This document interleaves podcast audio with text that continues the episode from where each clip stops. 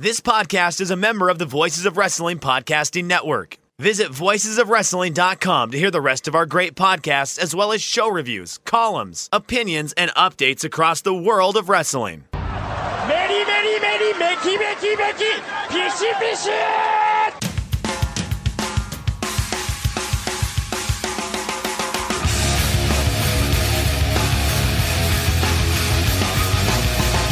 are listening to the Voices of Wrestling podcast with your hosts, Joe Lanza X out and go listen to some boring podcast where they're, where they're afraid of their own shadow. Okay? Don't listen to Joe Lanza because Joe Lanza's not changing. and Rich Kraetsch.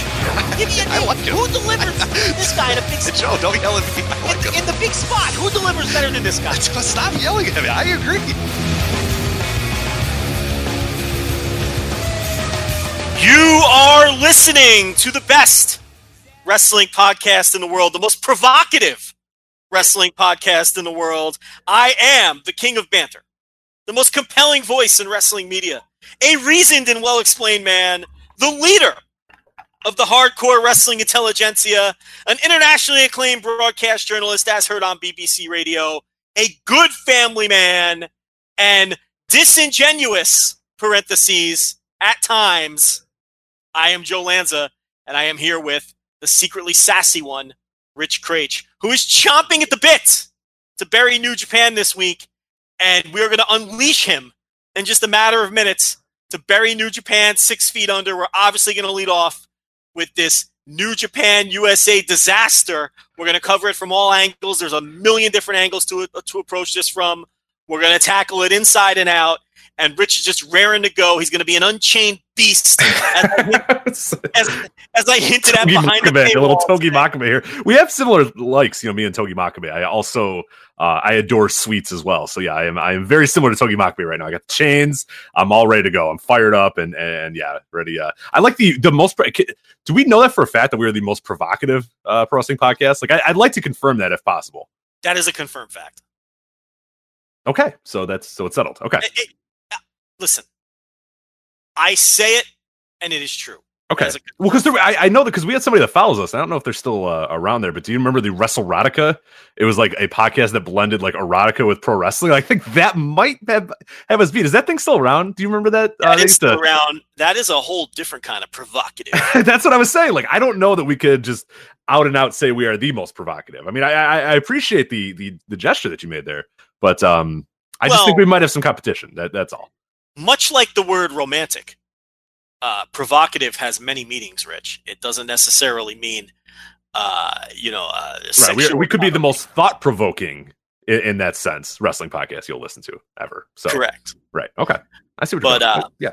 But listen, I, I I have no idea if you listened. You probably did not. But I, you you need to deliver on this show because I set you up behind the paywall today.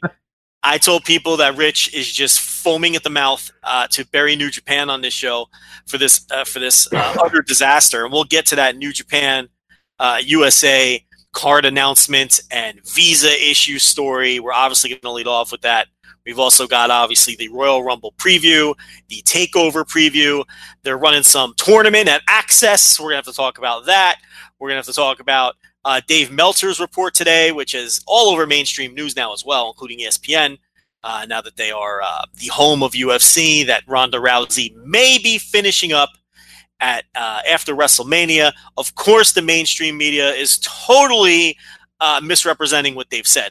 Uh, Dave never said she wasn't under contract until to 2021. Um, if you actually read what he wrote, but we'll get to all that too. So it'll be a New Japan and WWE heavy show this week.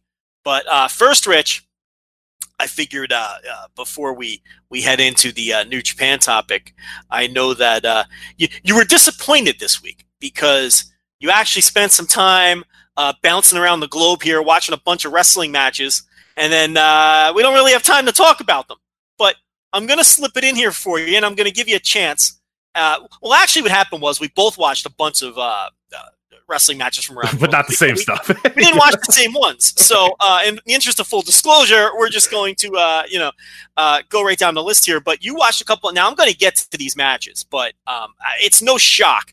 I mean, you went right to right to Wrestle One, and you watched T Hawk win that title uh, from Ashino, from your boy Ashino. So uh, uh, give us a couple minutes on it. What did you think of that match? Uh, did T Hawk? First of all, here's what I want to know. I'm going to interview you. Okay, yes, go ahead. I'm I'm going ready. to interview. So T Hawk wins the title, right? So um, Ashino, of course, has been the Wrestle One ace for what last year and a half or whatever it is. I don't know. Somewhere, yeah, I forget exactly when the reign started, but I mean, I, I know that there was a little bit of a, a, a blip in the reign, but yeah, for the most part, he's been the man for yeah, last year, year and a half or so. Have not seen the match. I'm going to ask you. You're a pro wrestling expert. Did T Hawk come out of this match feeling like a world champion to you?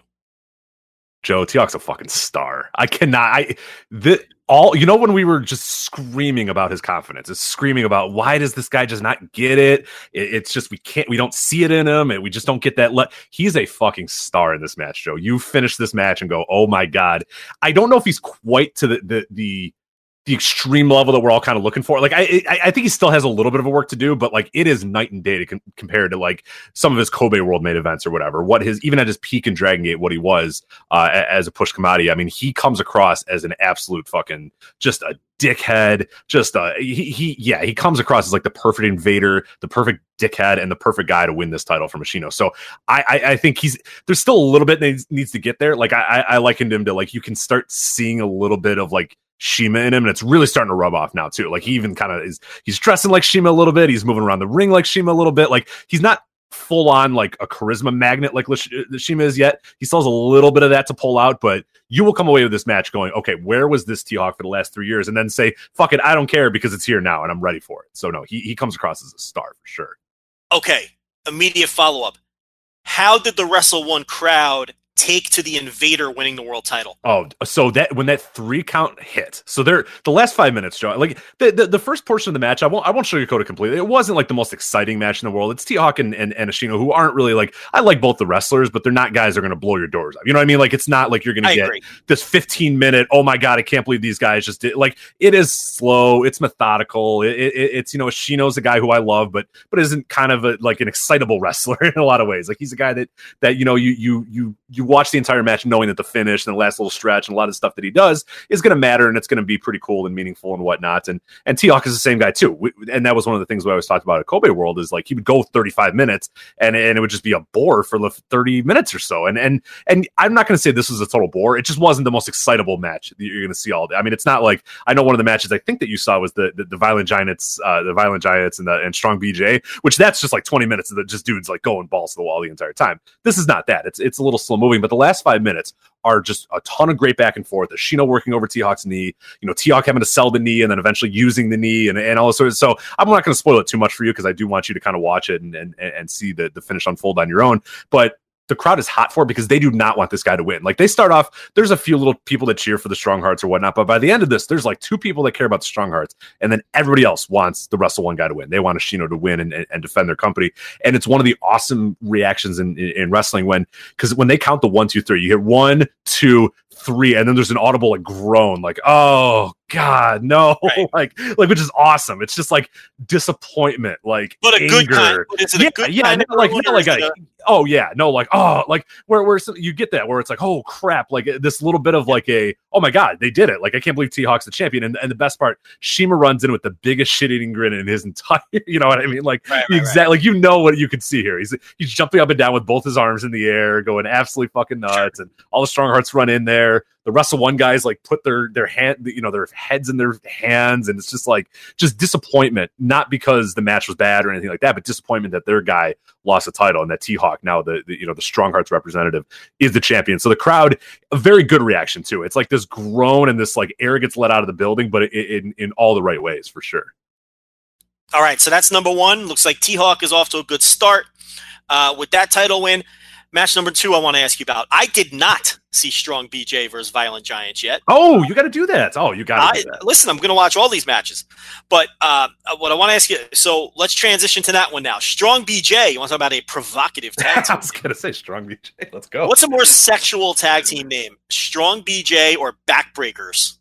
Uh, definitely Strong BJ for sure. I mean, come on, it's not even like, Backbreakers, I mean, you know, you're. Un- I think you might be underselling backbreakers and the sexual connotations there, my friend. no, no. I, I get it, but I think like that's a pretty common term in, in, in pro wrestling. So I don't. Um, I, I get where you're coming from. If you asked like random person on the street which one they would probably say, I, I still think Strong BJ takes it because like how do you even begin to explain what strong BJ is. Like, hey, like you know what I mean? Like you can't bring that up in a normal conversation with anybody that doesn't watch, you know, Big Japan wrestling. So No, yeah, it's obviously strong BJ. I just want to see what you would say. So we've got strong BJ, we've got violent giants. This is for the All Japan Tag Team titles, I believe, correct? correct. But this took place on a Big Japan show. Is that also correct?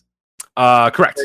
Okay, okay. So uh, I have heard nothing but praise for this. Rich Kraetsch, once again, you're a pro wrestling expert. Uh, let's let's do it this way. How many stars did you throw at this one? Uh, you know, I am gonna go back and rewatch it because I don't know that I appreciated it all the way. I, I really, really, really liked it, but then I kind of I left it like maybe like a four stars or somewhere around that range. And then I got online and I saw I asked some other people about it, and everybody else is raving about this thing. The issue was I paused it halfway between to talk to what because uh, I was watching it last night and this New Japan USA news came out, so I Ah. got very distracted for like an hour and then picked it back up after that.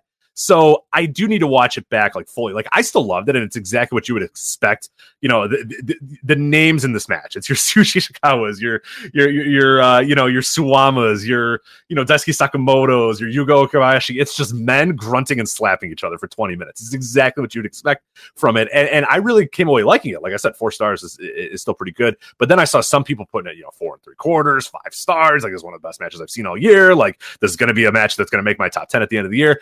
I don't know that I had that quite rea- uh, of a reaction from it. So I do think I need to go back and watch it because I had a big, long, massive, like hour and 15 minute distraction where I paused it halfway through and then picked it back up after that, uh, after the, you know, the New Japan USA news came out. So um, I do want to go back and check it out to see if maybe I'm missing something or so. You know, sometimes you do that. And I know you're kind of somebody who does that as well. It's like when you finish a match and you're deviating a lot from the consensus, you kind of wonder, okay, what's wrong? Am I wrong or are they wrong? Like what, what, what's kind of going on here? So I, I do want to go back and check it out. But for what it's worth, I still thought it was a pretty awesome match. But uh, Okay, I have to see if it hits me on that level that it hit other people.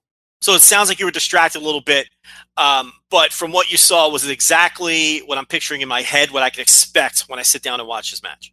Oh, And it's for- exactly yes, yeah. You know the names and you know the the venue and you know the people that like it, and yeah, it's just grunting and and slaps and chops and bombs and yeah, it's exactly what you think it's going to be. So Let's stick with Sekimoto. Did you see Sek- this guy? Let me tell you. Did you see him win the zero one title from Kohei Sato on the uh, first of January? you know, I did not. I heard that match was pretty solid. I do need to actually go back and check out that one. Have you uh, you've seen that one? I saw that um, solid match right in the same range for people who are listening. If you saw any of the, I think I'm the only person on earth who watches Zero One, but if you saw Kohei Sato's matches against Yuji Hino last year in Zero One, because they feuded last year, it was very similar to those matches in both style and, uh, and and quality. And then the very next night on a Big Japan show, Daisuke Sekimoto faces Ryota Hama.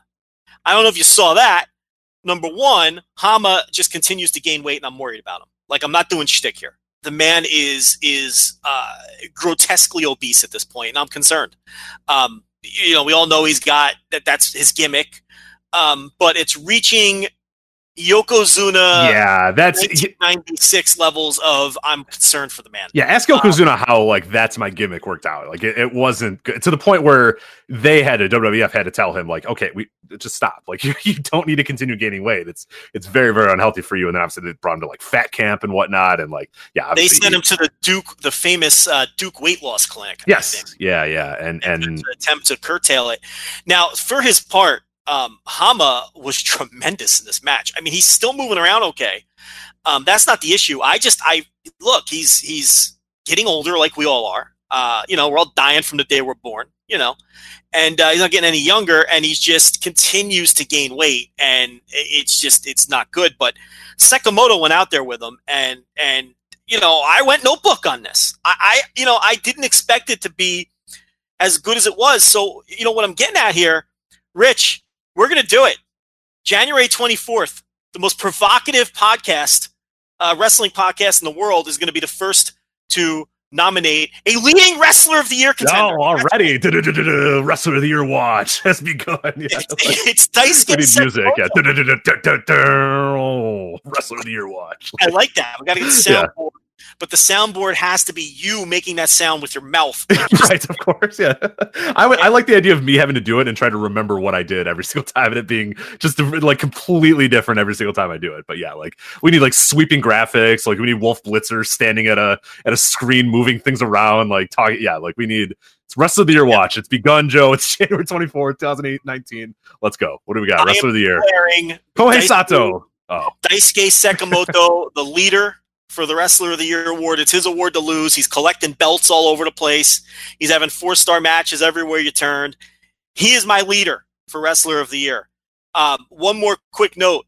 Did you catch any of the Evolve, which nobody knew was happening this weekend? I didn't. yeah, unfortunately, I. Uh whiffed on that last week. And Yeah. Well, yeah. I gotta tell you, nobody was talking about these Evolve shows. Zero buzz.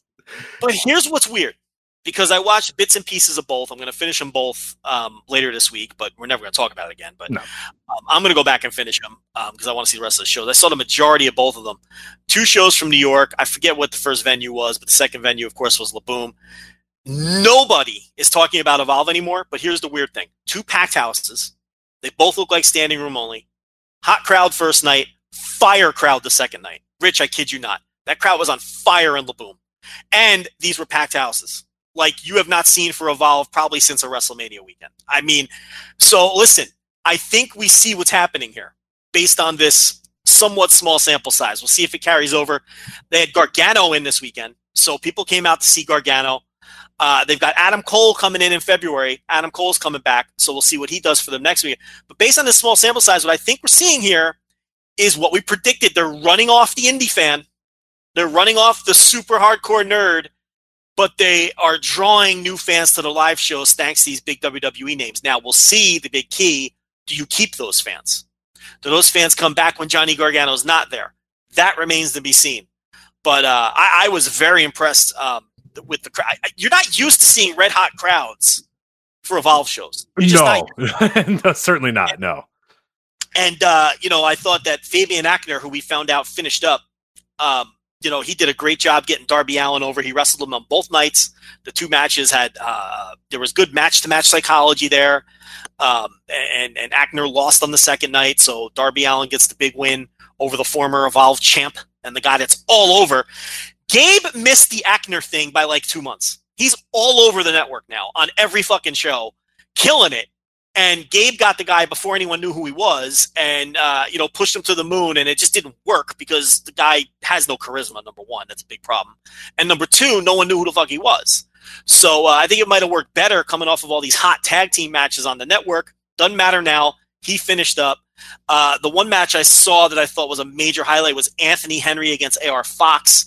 And uh, it looked like Anthony Henry's in the midst of a big push. He won that match, and that was a uh, crazy, wild spot fest style match with the hot closing stretch. It was an AR Fox match, and um, and Anthony Henry came off of that one looking real good. But um, I, I can, from what I saw, I can recommend the Evolve shows just based on the fuck crowds alone, and and it just helped the matches so much to have people that were into it. But um, Yeah, that's I, I I so I didn't watch the actual shows, but um I was able to catch on YouTube like the recap videos or whatnot, and and I came across the same way too. Like uh, you know, watching even the highlights, you could hear the crowd going nuts, and I'm like, man, like this is so weird because in our little circle, our little bubble, like it's next to nothing. Like I texted you on Friday or I forget which night it was, and I was like, holy shit, is there actually an Evolve show going on right now? Because I like I went on Twitter and like one person was talking about it. I'm like, what? What are they talking about? Like, and I'm like, wait, shit, this is like the Johnny Gargano weekend, right? Like he's supposed to be here. So it, it was definitely interesting that like in our little bubble, the, the buzz was zero. It was it was nothing. But the crowds, yeah, were, looked like they were pretty good, and they were they reacted pretty well uh, as well. So I only saw little highlights here and there. I, I would like to go back and, and watch them. I mean, there's absolutely no opportunity for us to to talk about it again because if we talked about them like next week, I mean, God, that's like fucking ancient history at this point. But uh, uh, there was some interesting stuff on the show, and and I liked you know Gargano cutting a really good you know classic you know Gargano babyface promo, which makes me just miss uh, that Gargano so much because he's such a goddamn geek on NXT TV, which we'll talk about uh, here in a bit. But uh, yeah, no, it was uh, it seemed like a pretty fun weekend for them. Uh, Darby Allin continues to kind of get his upward momentum, and and I don't know, yeah, in, in our circle the buzz is zero, but uh, they're they're really I don't know, yeah, I don't know if they're they're they're starting to kind of attract a, a different clientele, a different type of fan, maybe moving forward. Which which hey, if it sells as well as it did, then go for it. So Well, I mean, Gargano, I'm glad you brought that up because he was totally babyface Evolve Gargano on these shows. It was it was Lance Storm and Chris Jericho working one night stand and doing their EC and Lance Storm being uh, an Impact player and Chris Jericho being Lionheart. You, you know what I mean? It's like Right, he yeah, yeah. back to Evolve and he did his Evolve thing, and that's what the people wanted. He didn't go. He wasn't doing his emo. Am I a face? Am I a heel? What am I? Is Tommaso Ciampa trying to brainwash me? None of that bullshit. Um, you know, old gear, old, you know, big smile on his face, high five and everybody. He did the rah rah promo at the end, put over the crew. Um, it- you could tell that he genuinely was enjoying being there. It- you know, he beat Austin. I saw him beat Austin Theory on the second night. Match was okay, um, but you can you can tell that this was not. He didn't need his arm twisted, and you know you get the same sense. We'll see next time, but you get the same sense. We we were told the same thing by Sapolsky himself when it came to Adam Cole. Adam Cole's coming back. He's facing Darby Allin, by the way. So Darby Allin keeps getting these big spots against uh, WWE contracted talent.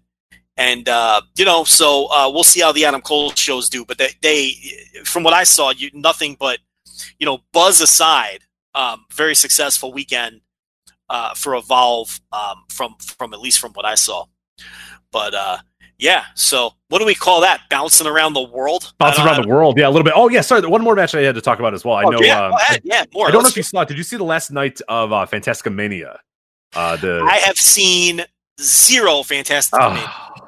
What match was it? Okay, so you missed. Uh, I, I watched the last two matches uh, of that night. And I feel bad. Like I really wanted to watch because I actually really enjoy Fantastic Mania most of the time. And and for whatever reason, it was just like it came up. We're doing like our match of the year right now. I'm busy in my personal life, and I was just like, God damn! Like I didn't get a chance to really dig into it all that much, which kind of stinks because it seemed like some pretty fun shows. But uh, the last match, the, the, the real two that I watched from the entire tour, I, I do at some point would like to go back and see some of the recommended ones. I know uh, Ricardo, who did the reviews for our website, uh, said there were quite a few matches that that, that really stood out to him. But uh, yeah, some ones that I watched. I watched the last two of the final night, and uh, the main event was Volador Jr. versus Caristico, which was actually pretty interesting. Uh, the the first half of the match was essentially those guys trading like whatever move the one guy would do, the other guy would do again. Like if, if Volador did a plancha, then Caristico would do a plancha. If someone did a, a tope, then they would do it. And so and that was fun for like 12 minutes and then you're like okay like what's what's the next step in this match or whatever but the last you know five or so minutes were awesome like guys are really good back and forth uh you know i'm always like every year i, I write Volador junior's bio in in in our in our ebook and i'm usually like yeah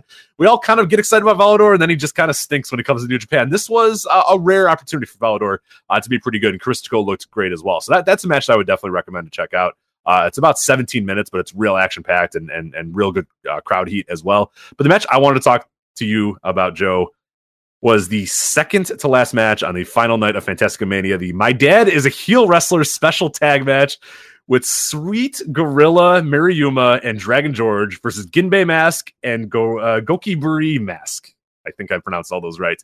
Uh, Dragon George pinned Ginbei Mask via a Dragon Maker in 13 minutes. If you're asking what the fuck is going on, uh, Sweet Gorilla Maruyama is Togi Makabe. Dragon George is uh, Kazuchika Okada. Uh, Ginbei Mask is uh, uh, Hiroshi Tanahashi, and Gokiburi Mask is uh, Ryusuke Taguchi. So they were all playing characters from My Dad is a Heel Wrestler, which is actually interesting that you brought up the Johnny Gargano thing, because this again was like this out of canon, like you know, Hiroshi Tanahashi shows up as the cockroach. He's wearing biker shorts and a t-shirt, and he's got some terrible mask on. He's he's spraying bug spray in people's eyes. He's hitting people with fly swatters or whatever. It was so bizarre. And then there's Dragon George, who uh, Okada's playing. He is he is kind of the, the character in the movie is essentially Okada in, in himself, but he plays a little bit different. You know, at the end of the match, he still does a rainmaker and he does some you know basic stuff. But but in the build-ups to the match, he's he's acting a little bit different. Uh, Makabe, you know, he he it's Togi Makabe, man. You know he's not putting any effort into this. He came out wearing like a purple jumpsuit, but was exactly the same Togi Makabe.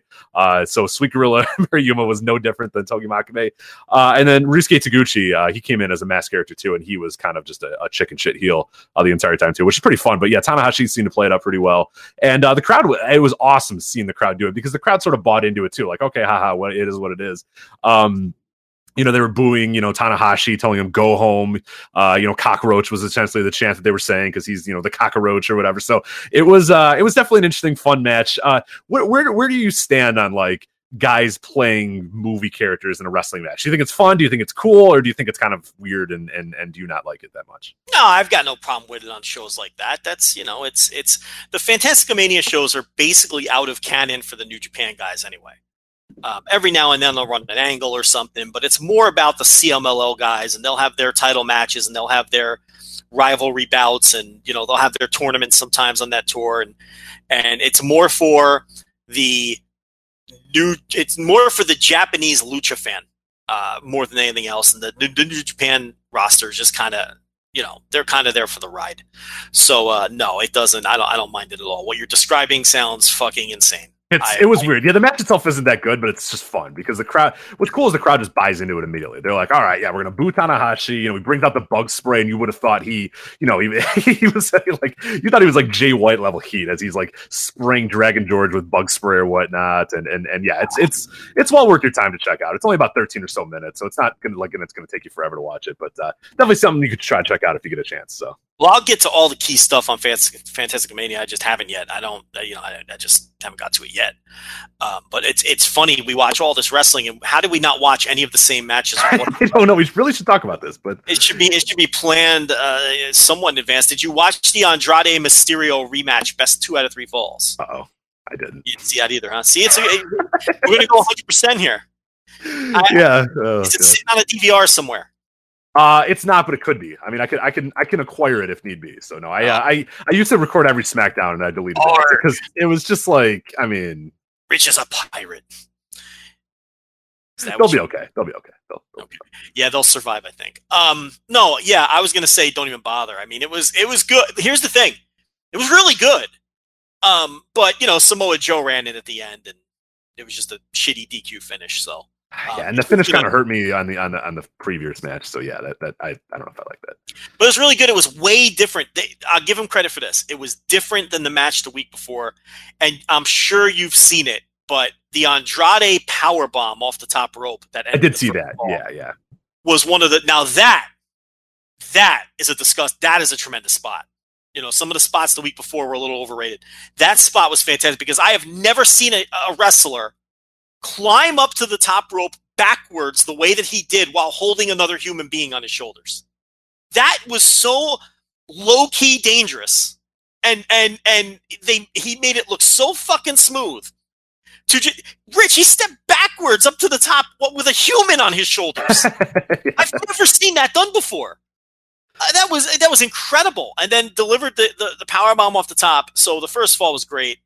Second fall I thought was great because I mean even though it was only a thirty second fall, and I know that sounds bad because I know exactly you're rolling your eyes over there because you with these best of three falls matches.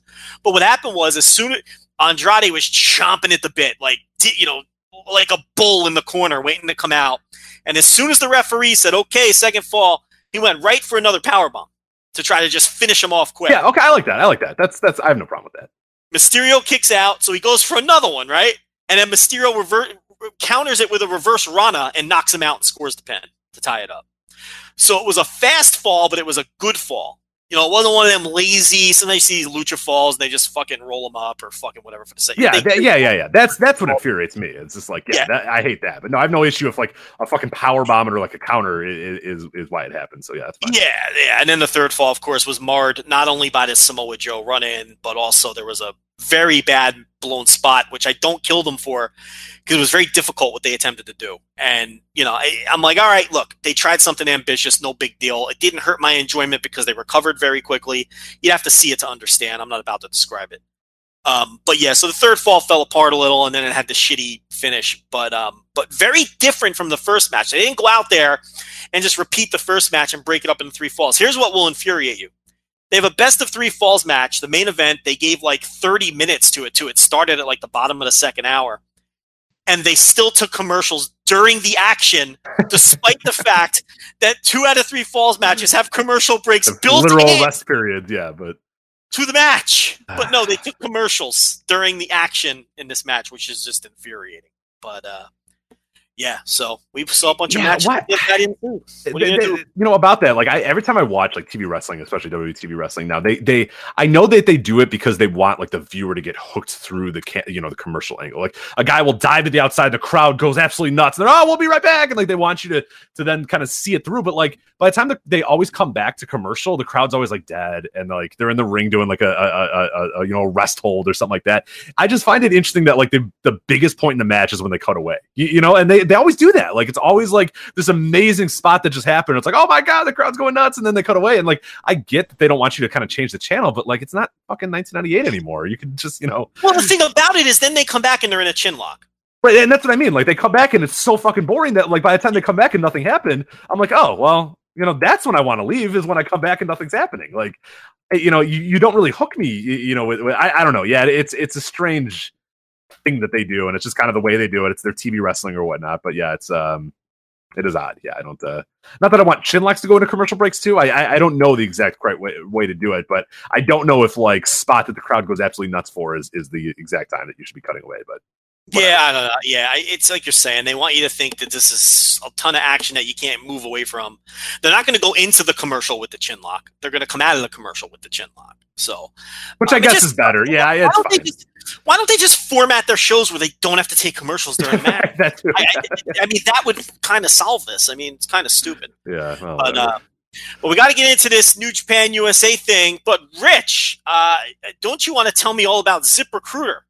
I do. This episode of the Voice Wrestling Flagship Podcast is sponsored by our friends at ZipRecruiter. And Joe, do you know what's not smart? Don't answer that. I have an answer for you. Job boards that sends you a mile high stack of resumes to sort through. But do you know what is smart, Joe? Again, you don't have to answer. I got it for you. Going to ziprecruiter.com slash VOW. That's ziprecruiter.com slash VOW to hire the right person today, unlike other job sites. ZipRecruiter finds qualified candidates for you. Its powerful matching technology scans thousands of resumes to identify people with the right skills, education, and experience, then actively invites them to apply to your job listing. This guarantees that you get qualified candidates fast. That's why ZipRecruiter is rated number one by employers in the US. And this rating comes from hiring sites on Trustpilot with over 1,000 reviews, so you can count on it right now. Voice Wrestling flagship listeners can try ZipRecruiter for free. That's free at this exclusive address, ziprecruiter.com slash VOW. If you love the Voice Wrestling flagship, if you love Joe, if you love me, show your support for us and our good friends ZipRecruiter by going to ziprecruiter.com slash VOW. That's ziprecruiter.com slash VOW. ZipRecruiter, the smartest way to hire. All right. Well, so here we go. Rich is just foaming at the mouth. He's been snarling.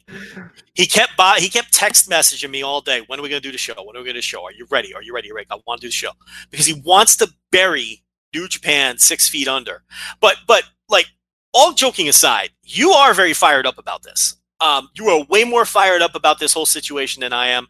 Um, I think there was uh, one somewhat egregious mistake that that New Japan made.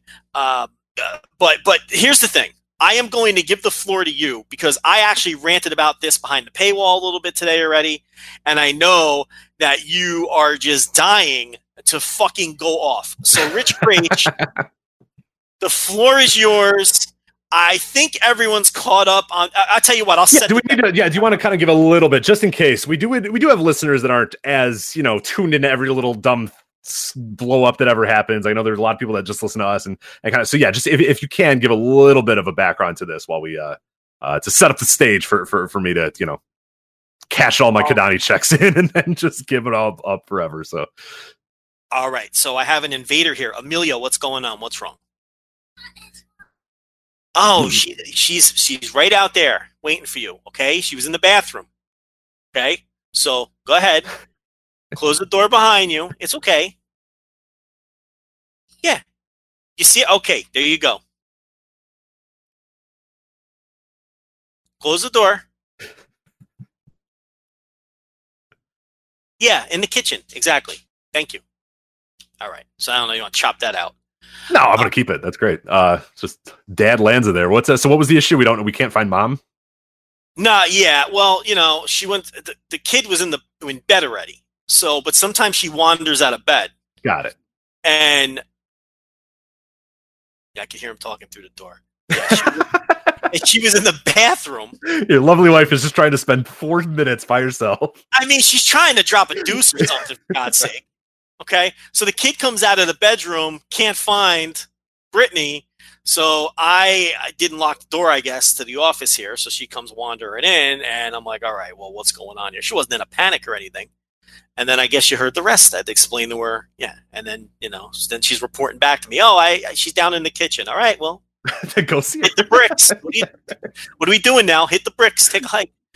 All right. So Uh, so I, I, I would have made that more entertaining if I knew we were leaving it in. Oh yeah, no, it's all right. I don't want you to be mean or. It was you know you were trying to solve a problem at the time. Yeah. I wouldn't- what do you mean be mean? I wasn't going to be mean, but I at least would have turned it into a bit if I knew you were leaving it in. I could have got something good out of the kid. Yeah, I could have maybe brought went over this card with her, see what she thinks about Alex Coughlin and Clark Connors, and you know, yeah, it could have been.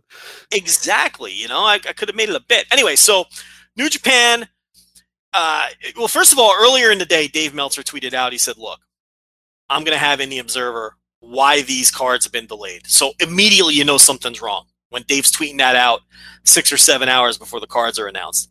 The cards get released at you know the usual New Japan time. They usually put the cards out what around eleven o'clock Eastern or Yeah, whatever. 10, 11, somewhere in that range. Yeah, Okay, I saw some people saying, "Oh, they're trying to bury this Well, on Wednesday night at always 11 do. Yeah, no, they always, and that's why it sucks. Like when we record a show, we never know when they're going to drop, but we know that the second we're done recording, they're going to drop. So it's like this is the first time ever. Like normally we would have recorded. Sometimes we do record on a Wednesday, but and it, and it happens all the time on Wednesdays. Sometimes it happens on Thursdays, but this is exactly when they always drop the cards. This is this wasn't intentionally burying it. You know, uh, like you know, hiding like you know when when you know a college fires a coach and they do it at you know five fifty nine on a Friday or whatever. Like this isn't that. Like this is this was definitely just when they normally do it. So Yeah. So anyway, they put the cards out, and um, you know, I'm looking through these cards, and we got the Juice Robinson Beretta title, U.S. title match that we all assumed the tour would be built around, and I'm seeing some bizarre names like Tracer X is on the show, and um, Great Harlem O-Khan, Harlem Bravado, and the Great O-Khan was being flown in, and I'm like, this is some wacky fun, right? And then I'm like, wait a minute, there's like no Japanese dudes on this show. So I was like, now I know what the hell Dave was talking about. And then I go on Twitter and I see that the world is melting down. So uh, what happened was, and we quickly found out from a New Japan source that there the reason that the cards were delayed was because New Japan was having problems getting the visas processed. We were not given a specific reason. The rumor going around was that it was due to the government shutdown. That was later confirmed by both Dave Meltzer and by New Japan themselves, who released a statement about eight hours later on Thursday morning. And that was their explanation for no Japanese talent on the cards. People are fucking incensed. Uh, these basically are, I don't know, they're really good indie shows, but they're not New Japan shows in the sense that there's very little Japanese New Japan talent. There's plenty of J- New Japan talent, but very little Jap. Only O-Khan. That's the only guy. Uh, so, uh, Rich, I have set the deck for you. What the fuck went wrong here? You have called it an unmitigated disaster. Your words. so the floor is yours. I, I am not nearly as passionate about this as you are. So I am going to let you just destroy them like you have been doing on Twitter and in an article you wrote, although the article was kind of balanced. And and and, yeah, I was and gonna say, I think you're selling a. di- I, there's there's something I am gonna grill them for, and it, it's yeah. we'll, we'll get to that, but no, I, I, I know think what it's going to be, and I want Yeah, you to yeah, do yeah. it because Yeah. that's what makes the show provocative. So, so go for it. All right. So, yeah, obviously, if you want a little quick rundown of the shows here, just kind of the main matches you have this Los Angeles, Wednesday, January 30th from the Globe Theater. Uh, main event is Beretta and Rocky Romero versus Juice Robinson and Tracy Williams. So, a little bit of a, Roppongi Vice reunion, which is uh, kind of cool. You also have Chucky T versus David Finlay, Jeff Cobb versus Karl Fredericks. Marty Scurll and Brody King versus the Killer Elite Squad Archer and Davey Boy Smith, Colt Cabana, Shane Taylor, Jonathan Gresham versus Tyler Bateman, and then Alex Coughlin versus Clark Connors. Uh, Charlotte, February 1st, you have uh, main event here, the IWGP United States Heavyweight Championship. Uh, Juice Robinson defending it against Beretta. You also have Chucky T and Rocky Romero versus David Finlay and Tracy Williams, Davey Boy Smith Jr. versus Alex Coughlin, the Great O-Khan versus Tracer X. Which is a real match that's happening in a New Japan show, and now you have to do a profile of Tracer X uh, in the coming, the upcoming New Japan ebook, which is incredible. Uh, and then the final night, Nashville, Saturday, Feb- February 2nd. If you recall, we, we talked about this too. Nashville was the one that was added later. We had heard that no, no, no, they're not just doing these two shows. They're not going to travel all the way to Charlotte and then not do something on the way back. There's going to be another show, but we didn't know exactly what the date was, what the exact venue was, all that sort of stuff. Well, it came to be Nashville, so that was the announced the, the, last announced one. Uh, that one, your main event is Beretta, Chucky T, and Rocky Romero versus Juice Robinson, David Finlay, and Tracy Williams uh, in an elimination tag match. Of course, Juice Robinson, David Finlay, and Tracy Williams are in a uh, stable uh, now in uh, Ring of Honor, so that's the reason why those guys are teaming. Uh, Jeff Cobb versus Brody King, uh, Marty Scurll versus Clark Connors, the Great O-Khan versus Harlem Bravado.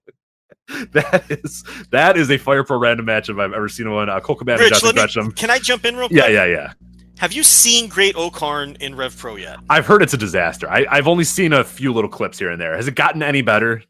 It's it's really awful, and the thing is, it, it's it's really bad, but people ironically enjoy it. Okay. Um, but every match is the same, and it's not good. And I I think the bit is that he's bad on purpose. I haven't really figured it out. If he's not being bad on purpose, then that he's really bad. But yeah, it, it, but but the best part of the act is Lord Gideon Gray, and I don't think he's coming over. Oh, yeah. Um, but but he does a great job. He gets in the ring and tries to put this motherfucker over because he was by himself at first, and it, and it was just bombing. So they pair him up with Lord Gideon Gray, who's like, he's the he's the typical guy who, if this were the 1970s, he would have been a manager a long time ago. If you if you catch my drift, he can't really work. a bad wrestler that's good at talking. Yes. and he's a good talker, and you know, he, so, so they pair him up with Lord Gideon Gray, and eh, this guy works his ass off to get O-Khan over, and the act has improved tremendously now that they've added Gray to the act, and it's gotten over at least on an ironic level. And he's un- he's doing an undefeated gimmick. It's funny because if you look at his cage matches, one match he's had outside of Rev Pro, he lost, but he's undefeated in Rev Pro. So he's doing an undefeated gimmick. He holds one of their titles, and oh, for people, I, I have no idea how the people on these three shows are going to respond if he comes here and does the same exact act, which I assume that he will. But you may continue. Okay, so just kind of get a little bit of background again. Like Joe said, I, I have an article up on voicewrestling.com right now called "The Blame Game," where we kind of go through the background of what all happened with this and, and and whatnot. So you know, and we talked about this weeks and weeks and weeks ago. I think these were announced in in whatever it was, whether it was December. I think it was late December or something like that that they announced these shows. And you and I came on these airwaves or whatever airwaves. It's a fucking podcast. I don't want to say airwaves. It's, the- the- whatever. Who cares? and said we were kind Hey, of like, hey, okay, listen, iHeartRadio. 30 that's true. I heard radio. 9 million subscribers. We are on airwaves, my friend. There you go. Okay, You're right. Don't you're right. us there. um that so we came on here and said like well this is kind of weird because we looked at these so obviously with, with the, with the progression of new japan they started obviously with the walter pyramid and some you know random venues in long beach or whatnot and then they moved on to the cow palace and whatnot and it kind of was like okay they're they're moving up the ladder they're moving up to bigger and better venues then obviously we have this msg show with ring of honor and it's like all right cool they're at this level where they're running basketball arenas and running big time you know uh, arenas around america or whatever and then when we heard that these that they were going to the globe theater the, the, the grady whatever the grady cole center i forget what the hell the name of it is and then i forget where where they're running exactly in Nashville. And our, our, our conversation at the time was like, hmm, those are not big venues. Like they're definitely scaling it back a little bit. And it's not one big mega show. It's not G1 special in Cal, you know, San Francisco or whatever. It's not like, you know, this, this strong style evolved or whatever. It's like, you know, these, these new beginning in the USA's and they're like, they're in these smaller venues and they're in these like kind of interesting locations that they normally wouldn't go. And, and, and we came on the show and said, you know, people that are expecting a Kenny Omega, Okada, and Tanahashi, like you're probably going to be disappointed. It's probably not going to be that. It's it's going to be scaled back shows. That now the breadth of what got scaled back, we'll, we'll get to in a bit. But I think it was kind of interesting as I was going back. I was looking at the press releases that New Japan released, and and I thought this is uh, uh kind of telling as well. So this is the uh, when they initially announced the shows. Here's the press release they said. I said the New Beginning USA will overlap with the New Beginning in Sapporo that will take place in Japan on, on February 2nd and 3rd. Wrestlers who are not a part of the Japan matches will be heading out to the US matches. This is our first foray of US expansion that is not determined by the schedule in Japan, which was another th- red flag that we mentioned is okay, well, they're running a tour here. So all your big stars are basically going to be in Japan, and then whoever is left is going to come to this New Japan show. Uh, in the USA, so so we kind of the expectations were kind of already there that this is not going to be your Tanahashi's, New Okadas, and your Naitos and those sort of guys. It's going to be the leftovers from New Beginning and Sapporo. We'll, we'll we'll go over there and, and, and do stuff with LA Dojo guys and and do stuff with maybe the, the, the New Japan talent that that's you know more domestic or, or or just whatever. I mean, whoever is not on the Sapporo cards will probably be on these New Japan shows. That's our assumption that we made or whatever. Um, and then they, uh, you know, they announced a little bit later that uh, three young lions have debuted in the U.S. so far. The new beginning in USA is the third pillar of New Japan Pro Wrestling's U.S. expansion plan, along with big match production and new talent development, which was another little red flag again in that initial press release of saying, okay, this is not going to be a star-studded affair at all. This is not going to be, you know, what what we're used to with these shows. This is going to be sort of pared down a little bit. With that said, you still expected New Japan, and they explicitly said, you know, wrestlers who are not a part of Japan matches will be heading to the U.S. matches. So, okay, then you get yeah, uh, you, New Year's Dash, obviously uh, January eighth, I think, or January seventh or eighth or whatever. You get Yuji Nagata and Tomohiro Ishii, uh, Hiroki Goto and Jeff Cobb. They're exchanging words. It's pretty obvious that they're building to a match with those guys. Well, a few days later, the New Beginning Sapporo cards come out. Those guys aren't uh, on the shows whatsoever. Those four dudes are nowhere to be seen on the uh, Sapporo or Osaka, I should say. Uh, those two shows, they're nowhere to be seen on those shows, which leads you to believe, okay, those matches are meant to be in America. They're, they said explicitly that the people who are not on Japan will go to America, and, and those guys were obviously building a match, so it makes all the sense in the world that they would be on those USA shows. The announcement comes last night, and they're not there.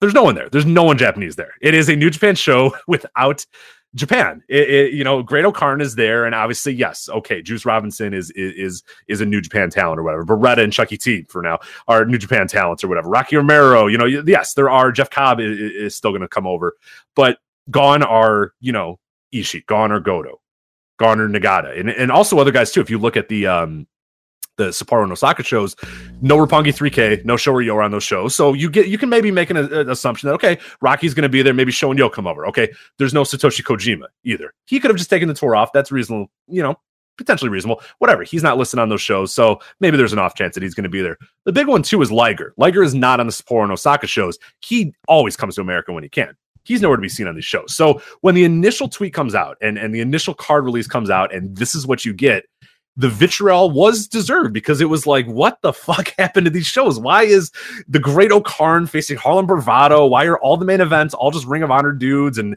and guys that are in some ways, you know, they're building a feud in Ring of Honor right now? And and where the hell are any of the Japanese guys? There's no Japanese guys in here except for the Great-O-Khan, but I'm not really going to count him because he's in, you know, obviously an excursion at, at Rev Pro right now. So there was a ton of vitriol. People were rightfully pissed, I think. And, and, and this is where things get a little weird because then we sort of started hearing all the rumors and everything saying, hey, you know, there's a reason for this, there's a reason for this, and we heard from a few different sources. Here's, you know, I, the rumor has it the shutdown is, is, is causing issues in visas. Then we have people saying, no, that's not it because you can get a visa quickly and the shutdown doesn't matter. Wh- whatever the exact reason is, I don't know.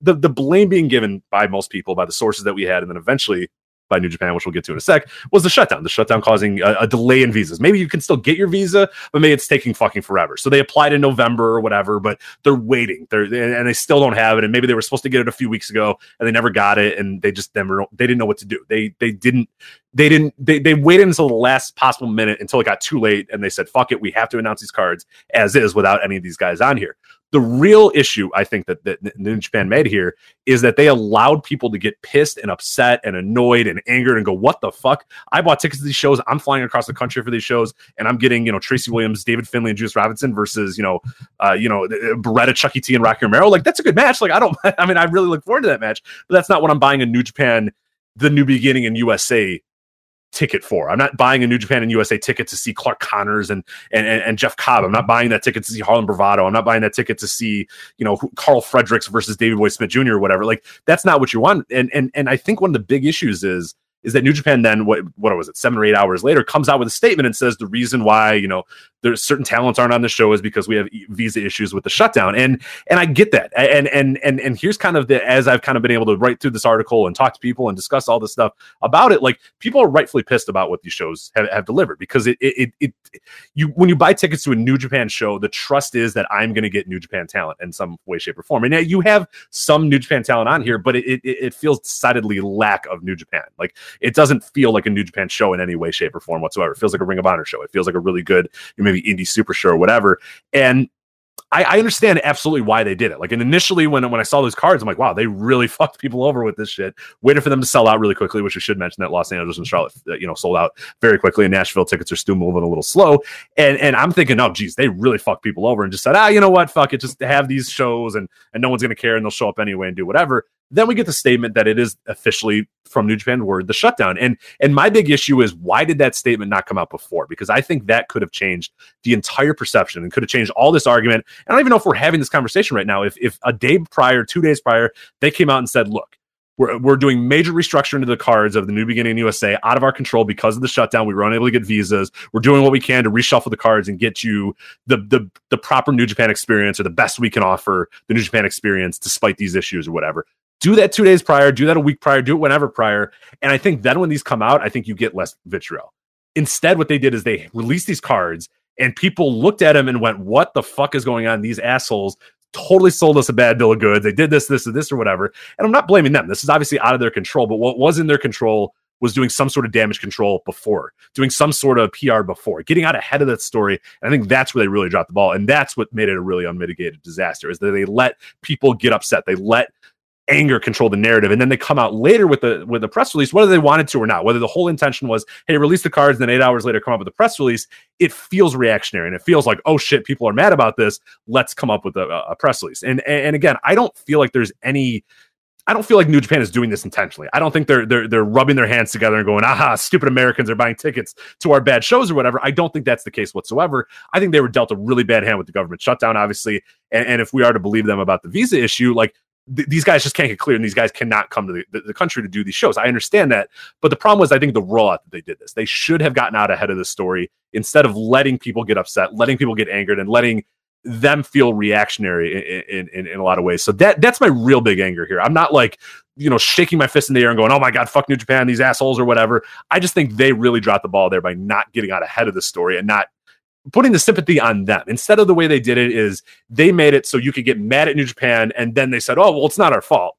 Whereas they could have initially just said, hey, don't get mad at us. It's not our fault. We're doing all we can to make it the, the best we can. You apologize in advance. You under promise and then maybe over deliver in a lot of ways. If you say, hey, look, these cards, we're missing a lot of the guys, but we're going to do whatever we can to make this, you know, your, your ticket buying experience proper, like whatever that, whatever the terminology you want to use. But getting out ahead of the story, I think would have been so much better than what they did. I think what they did was a real, real, real bad way uh, to go about PR. And, and I think it's going to cost them in a lot of ways. I really do think that this is going to be one of those.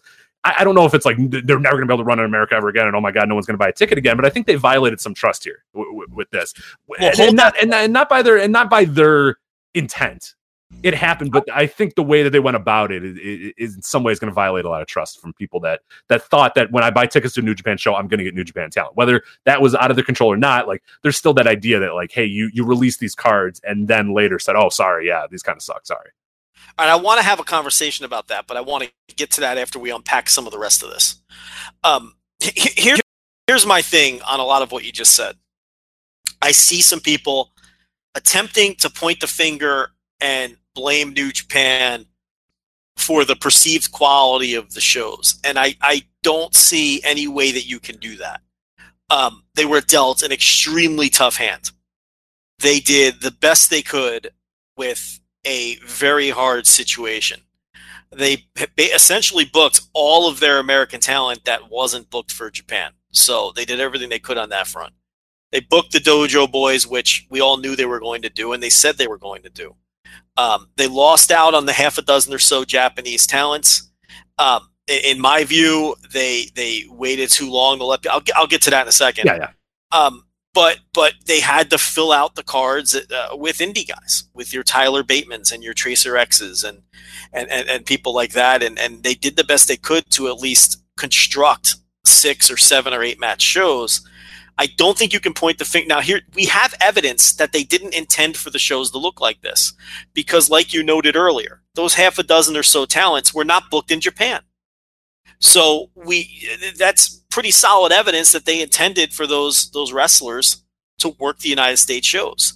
I think that we would have gotten the Yuji Nagata Ishii match, and we would have gotten the Jeff Cobb Goto match, on uh, on on on you know on on scattered among these shows. Uh, they probably would have headlined because I don't think the six man elimination in Nashville is a headlining match, and I don't think the Roppongi 3K um, reunion. It's it's a it's a, it's a, it's a nice little hook, but I don't think that's a headlining match either. So I think we would have gotten Jeff Cobb defending that TV title against Goto, and I think as a main event somewhere, and I think we would have gotten Ishii and Nagata as the main event on the third show. Um, so I don't. But look, they were handed a terrible hand. Where I think you can point some blame is something that a point that you just uh, made, and I agree with. They should have let people know that they were going through this issue way sooner. Okay, they waited till after they announced the cards, and I think that the best time to have done it, and I talked about this behind the paywall, would have been around the time that they announced the Nashville show. Because at least at that point, they could say, hey, look, the people in Nashville, you at least know the deal. Okay? The government shutdown was announced right around Christmas, I think December 24th. And they applied for the visas, so they claim in November. I, I don't see, and, and, there's other people saying, well, they probably dropped the ball with the. Listen, this isn't their first rodeo. They've had many. This is like year two or three of them running shows in the United States. They've never had an issue with this before. So why would I think all of a sudden they don't know how to get these visas? I'm sorry, I can't buy that. Um, there, there's a history here, and I have to give them the benefit of the doubt that they went about this in the right way. The only thing that I see that has changed is that we do have a government shutdown. So uh, I kind of buy the excuse. I'm giving them the benefit of the doubt. They've never had an issue with the visas before. So I don't think it's fair to point fingers at them. Now, if it comes out that they're bullshit and that they dropped the ball in some way, bury them beneath the earth because that's bullshit. To then turn around and then blame and then have a convenient scapegoat of this shutdown. Uh, people sending us links of how visas work and all this, none of that compels me because uh, look, I understand that you know it's not necessarily tied to to the, but I can totally see why that might slow the process down. And we've been told by other people that some lucha wrestlers have been having trouble getting visas too.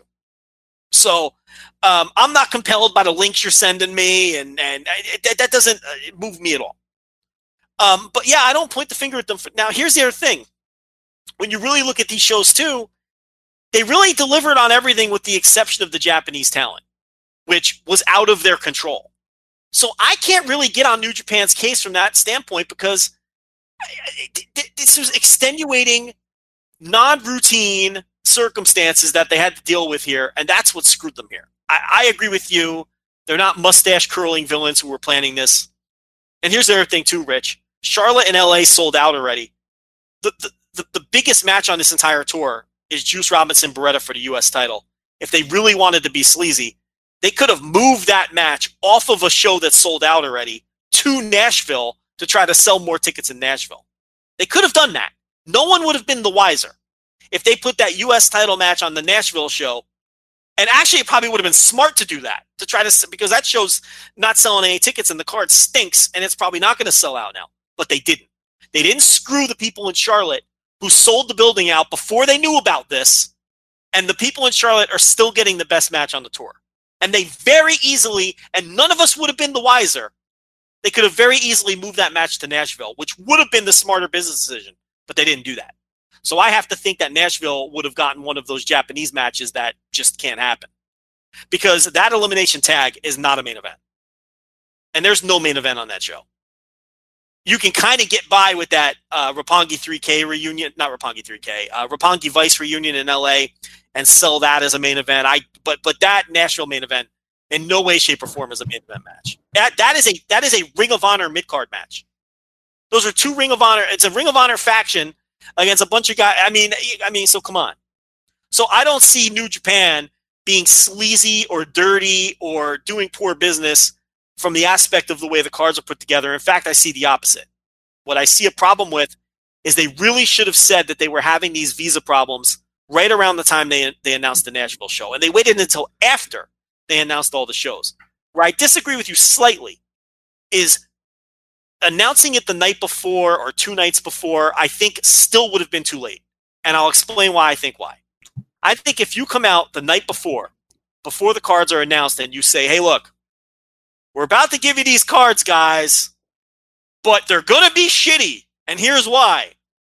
I think they still get piled on because then everyone's waiting for these shitty cards and waiting to pounce on them.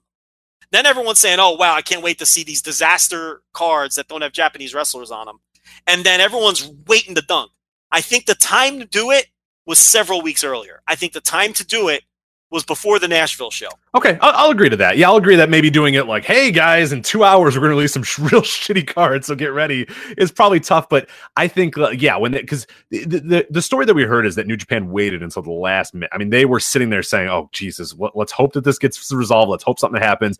And, and it just it, when it wasn't happening, then they decided, "Okay, look, we got to adjust, we got to change, we got to just do whatever." And I think, yeah, that it may have been a good idea to a few weeks ago saying, "Hey, we're having difficulties uh, obtaining visas due to the government shutdown. We'll keep you updated on on the cart." Like keep people be transparent. I think uh, maybe from the be- the beginning would have been a better idea uh, because Rich, instead of yeah the, yeah. The Nashville fans at least could have had fair warning.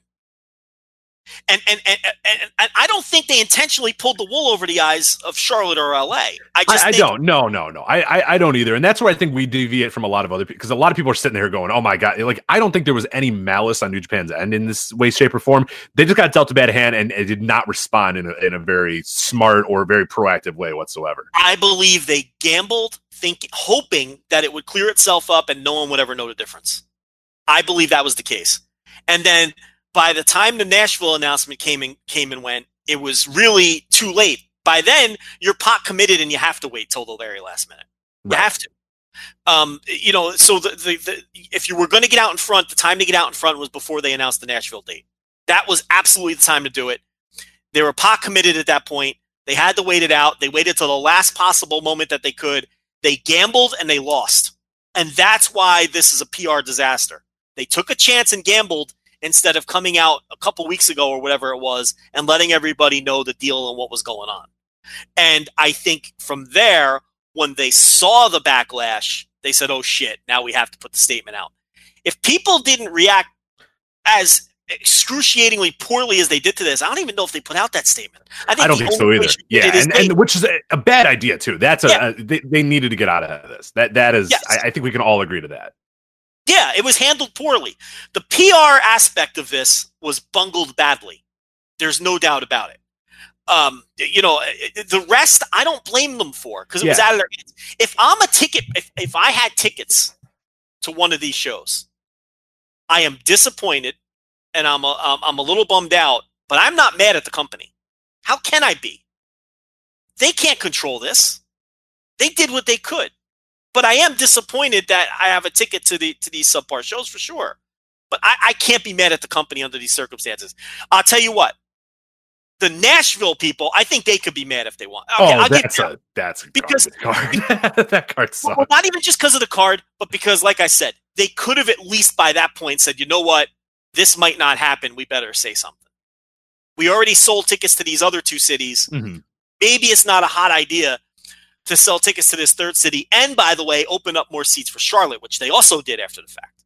So if you want to get on New Japan, I think that's your angle. Oh, for sure. I- yeah, they they I they were they were operating under the assumption that eventually this was going to get solved, which is a bad. I'm I'm I'm always a pessimist. Shockingly on the show, like I would have thought the second there was any of a delay, okay, we got to let people know there's a delay here, and we they might not get what they. Instead of they were going ahead saying, hey, whatever, whatever, whatever, keep doing, keep going, keep going, keep going, because eventually this is going to get solved. Eventually they'll be fine. We'll get our visas, and this government shutdown won't be a thing, or it won't it won't matter, or we'll you know we'll get them maybe a week prior. We usually get them three weeks prior. We get them a week prior, whatever. But we're going to still go there. They were under the assumption that this was going to go through until a few days ago, and they just said, "All right, fuck it. That's it's not happening. What do we do now?" And that's you know that I, I get it. I, I appreciate their optimism, but I think you really should have gotten ahead out of it because of this because there were people buying tickets under the assumption they were getting a New Japan show when, when you know there were there wasn't a, a, a, a, you know potential to get a very un New Japan show on, on this tour, which is exactly what happened for for a few of these shows. Yeah, I mean, I don't even know if they were optimistic more than just hopeful. I think they were just praying that it would come through. Yeah, um, which which is why this got delayed so much, and they were like, "Look, we cannot wait anymore." Um, you know, after all of this, it would be pretty crazy if like the visas came through tomorrow and then they sent everybody and reshuffled the cards. Like, I'm kind of hoping that's what happens, just for the chaos and and and and, and the, the utter nonsense that would uh, that, that would that, that would make this whole situation. But um, but yeah, and, and then it's like you know, and then it's like if and then but you see these extreme takes. Oh, they should cancel the shows. I come on, I I don't buy that at all. Um, here here's here's the key thing there. They never announced anything. There, you know, it's not like they announced those matches and then took them away. That would be a totally different scenario. Then I'm all aboard with giving everybody refunds and shutting the thing down. But they didn't false advertise a thing. I mean, you went over those press releases earlier, and they pretty much said, hey, look, we're going to develop talent. We're going to use the dojo kids. We're going to use talent that's not on the Japan tour. They delivered on everything with the exception of the Japanese talent, which was out of their control.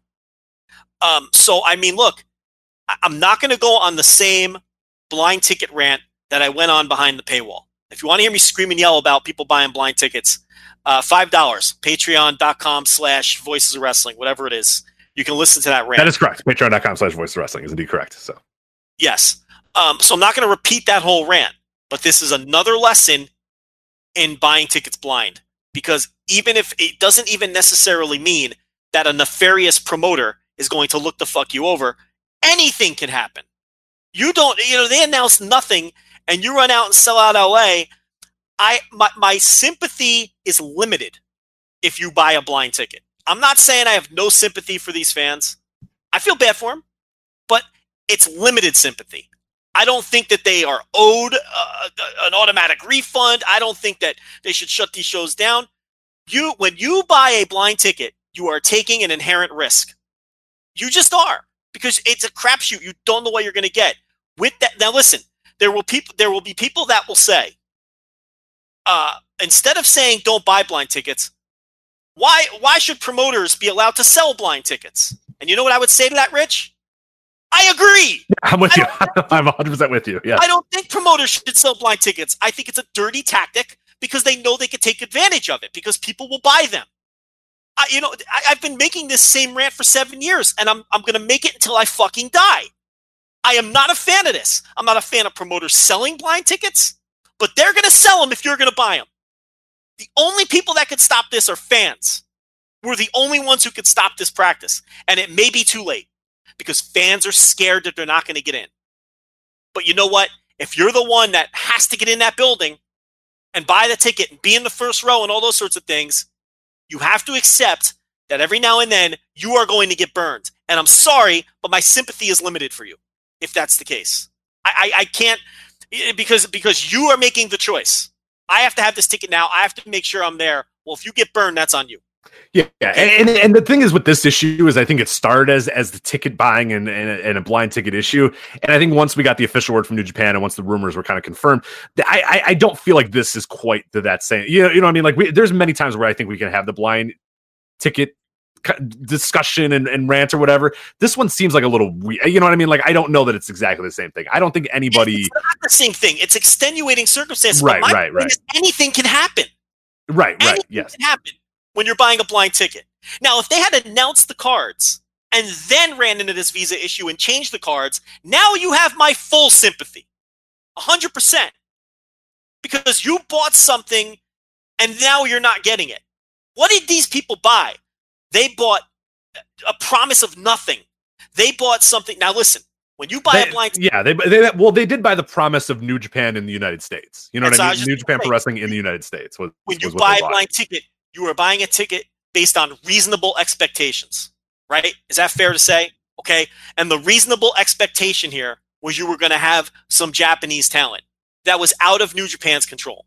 But the fact of the matter is, they never false advertised anything. Okay. And that might sound a little cold, but again, I have sympathy, but it's limited. I don't think, here's the thing I, I look at these cards and there's no Japanese talent. But aside from that, I think they met a reasonable expectation here.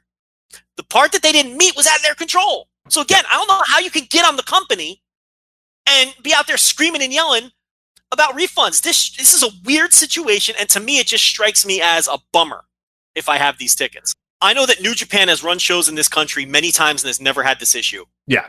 Why, why would I not give them the benefit of the doubt in this situation when they've never had this issue before?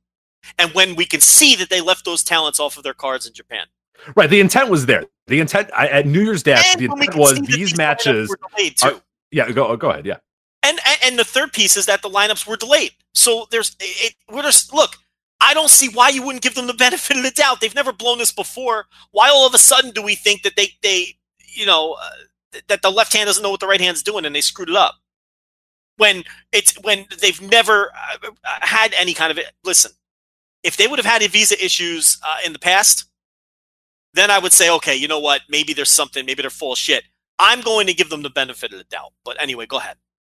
Yeah, so I was just going to say, so the exact response from New Japan was, uh, it is with great disappointment that we must announce that due to ongoing 2018-2019 United States federal government shutdown, we were unable to obtain visas for our Japanese talent who are working, uh, who are looking forward to seeing our U.S. fans at the new beginning in USA. So, so whatever. I- Like again, I don't know how the process works. I have no idea if they dropped the ball and waited too late and procrastinated, and and and that's the reason why. Or, but like you said, they've never had an issue with this before. And I know that people are like, well, why didn't they get it years prior? Why didn't they get visas for everybody? It's not that easy. you know what I mean? Like it's it's it's very difficult to do that. I mean, if it was that easy, a lot more Canadian talent would uh, very legally be uh, wrestling in the United States as opposed to what they're doing right now. It's just it's just not that simple and easy to kind of say, hey, get these as click. All right, there you go. So so that, that's where the sympathy comes a little bit there. And and one thing I did want to say as well is is kind of going, you know, I, I was kind of looking through Facebook groups and, and some other set of outside of our bubble conversations about this. And, and, and you know how you, um, or we're, we're kind of in our bubble, we know that a lot of people know about the shutdown. They're kind of like, oh, yeah, whatever. Otherwise, outside of this, like there are people reacting to this card as if they have no fucking clue that this shutdown has any of going. Why the hell? What a terrible card! And yada yada yada. And that's why I think New yeah. Japan should have weeks ahead got ahead of this because even with that statement eight hours later, there are people still to this I'm, I'm, looking at one that just got posted 10 minutes ago that seems you know uh, seems like most people are upset with the cards only because they would have preferred to see more japanese talent. But uh, that won't happen because the new, uh, new beginning shows in japan literally days after. I don't blame them. So this is a guy who just a few hours ago is saying oh it's because there's a uh, tour going on in japan and that's why there's no japanese guys here. When that's not the yeah. case but new japan did a horrible job of, of, of getting the getting it out there. Like the, the the, having the press release in a separate link too kind of stinks as well. Like just make it obvious, like from the beginning. Hey, our intention was to have yada yada yada yada this guy, this guy, this guy on the show, but due to visa issues, here's who you have. Like I just think there was so many things they could have done to change the conversation. Because right now, if you leave our bubble, you leave kind of the smart wrestling bubble, people think that New Japan just booked an ROH show and just said fuck off and and and too bad. And we know that that's not the intent, but because of their poor communication, it comes across to a lot of people that that was their intent, and, and that's that's unfortunate. They should probably get some emails out to anyone who bought a ticket. I mean, if they're not doing that, they they absolutely should. Um, but yeah, yeah, that that's the PR mess here. They, you know, they didn't get out in front of it nearly enough, or at all. You know, and and and, and it, it, by getting it out eight hours later, it does feel reactionary, as opposed to, like you said, getting out in front of it and and you're still going to have your people who are on another fucking planet who oh yeah just, yeah of course. you know you're always going to have people like that. But i think it would have curtailed that um, to some extent had they warned people that this was a possibility. I mean they could have said weeks ago hey look we're waiting. There's nothing we can do. It's out of our hands. We're waiting around for it. We have a contingency plan that you might not be thrilled with but we're doing our best. That would have been the best way to approach it and and then you can say the night before, hey, look, the visas didn't come through. We're announcing the cards tomorrow, and they may not be what you were hoping for, but we tried our best. And then if you have a statement and a follow up statement like that, I think this goes a little bit smoother. But um, as far as I said, I wanted to get back to this. As far as how this affects fan goodwill moving forward, obviously when you have fans like the ones you just described who are clueless and on another planet and don't understand what's going on, I would think it's going to hurt them with those fans. I will say this, Rich, then I'll let you speak on it. I hope this hurts fan goodwill with them. I hope people don't run out and buy tickets to New Japan shows as soon as they're put on sale anymore for the same reasons that I just talked about a few minutes ago because I hate that shit. I I loathe it. I cannot stand it. Okay? I want promoters to earn your money by putting the card out there and you decide, you know what, that's something I need to see. So I hope this hurts goodwill with New Japan. And I hope that the next time they come around, whether it's Dallas or whatever else, people aren't running out to sell out these buildings before they announce a thing. And I hope this is a lesson to a lot of fans to where maybe they'll, you know, uh, take that to other companies as well and not just instantly sell these shows out mm-hmm. anymore. Mm-hmm. That's my hope because I'm tired of these promoters being able to pull this shit. Yeah, it's really it, a lot of ways. It's a fear of missing out, is why people want. Like, I what, uh, what if the show is great and I miss it and I don't buy a ticket right away? Then I'm going to have to go on the secondary market. and It's going to be awful. But you take that risk. Then, it, it, then the then you have you've put all the power away from the promoter, I, and and and now you know you can you can then go to the show and, and you have a fear of, of seeing a shitty show or a fear of a shitty show or or whatever but like you the the the, fear of, of, of missing what could be great it, it, sometimes overwhelms people. And, and and i'm a guy who people give me shit about it too but i don't usually I, I, I go to the door. I mean like this wrestlemania weekend i have tickets to ddt uh kaiju big battel just because i was like buying tickets and i was like yeah whatever these are a few shows that that no matter what they give me i'm gonna be fine with I, I haven't bought a ticket to anything else. I am going to show up at the door, and if they're going to take my money to see the show, then I'll go see the show. But like, I am not going to, you know, go ahead and say, yeah, whatever. Like, I'll, I'll buy a, the whole WrestleCon weekend, or I'll buy the whole Evolve weekend, or the whole. We've talked about it every single WrestleMania weekend. Like, put the onus on the promoters to get you in the goddamn door. Don't just get give them the money. I mean, that it is their job to promote. It is their job to make you want, you know, to go to that show or whatever. We've had this rant many times in the show, so we don't have to do it yeah. again. But but yeah, and this and this probably isn't the exact scenario to have this this rant again. But but it, it is it is still a good time to bring it up again. Is that you know let the promoters promote, let the promoters have to get you in the door. Don't just immediately get in the door. And and and you can build up. I mean, eventually you know, yes, some companies build trust where you know, hey, I, whatever happens, I'm going to get a decent show. AEW, I buy I buy blind tickets a lot of times to AEW because they, for the last four or five years, have delivered good shows. Every time I single, I, every time I go, they'll do that. But if they they have a few stinkers here and there, then it will make you judge differently. And this could be one of those cases for New Japan where now people moving forward, the next New Japan and USA show, wherever they're announced, people might say, all right, let me see, you know, is Tanahashi going to be there? Are you going to bring any of the Japanese guys over? Let me get in, you know, let, and, and this might be in some ways it's a it, it, it was a PR disaster, but it might be a good thing for the consumers moving forward because, yes. because now New Japan might have to bank better cards because they kind of did rest on their laurels a little bit with these cards. We've talked about it years before. There there was the potential of having an Omega uh, Bushi, but then there was no reason to it because it sold out immediately. Or like you know there, there there was scenarios where there was good matches that that probably could have been built on these matches or on these shows or whatnot that they then pulled back on because hey, why do we even bother? Like people bring up MSG all the time. I think MSG they need to have a really good show, but they don't need to have a really good show. You know what I mean? Because it already sold, so they could have just an okay show and be fine with it or whatever. I think you know the. I'm glad you brought that up. There, Can I? I'm glad you brought that up. Can I say something about that? Because this yeah, proves my point. That show has sold out already. Do you think the card would look a little different if there were four thousand tickets sold right now? Oh God, yes, yeah, of course. Let's we, be realistic here. They'd be announcing Okada and Tanahashi for sure happening. like, yeah, they'd be, yeah, no, there'd be there'd be insane amount of different stuff that's going on now versus right now where we have literally zero and and and, and no even idea. I mean, there's people that are now wondering, like well, said, shit, what am I going to get on this show? Are you just going to give yes. me the fucking Juice Robinson versus like you know what are, what am I getting this show? And like you just said, yes, of course they're going to try to have a good show, and they have, and they need to have a good show and all that. But they can put forth a drastically different card now, knowing that it's already sold out. And that has always that's been my point for this entire seven years. You just made that MSG show exponentially easier for the fucking Lizard Man and for Gedo Because they don't have to put in 110% maximum effort now in terms of giving you ma- drawing matches. You let them off the hook. You let them off the hook. And I'm not saying that they're laughing in a room trying to figure out ways how to give you a shitty card in MSG because they want to steal the weekend and they want to have a good card. But now they can give you matches that are not drawing matches. And they do not have to put in the same maximum effort that they would have had to put in before. That's just a fact. And if you don't agree with that, I don't know. I, I don't know what to say. I mean, you're just, I'm objectively right here. It's just how it works. Why would they give away huge drawing matches when it's already sold out? You're not going to get the best card possible for your dollar because you sold it out already. Make them earn it. I am on your side here. The fans always think I'm against them when I talk about this stuff. They couldn't be more wrong. I'm on your side. I want us to get the best effort possible every single time from these promoters. I don't want to make it easy for them. But you're right. It's the fear of not getting in the building. And mm-hmm. it is too late. It, and I get it. I bought all in tickets, sight unseen. I bought MSG tickets. I'm, I'm guilty of it as many as, as, other people are because I, it's like, fuck, you know, I'm going to go to New York. I don't want to miss that show. That could be an awesome show.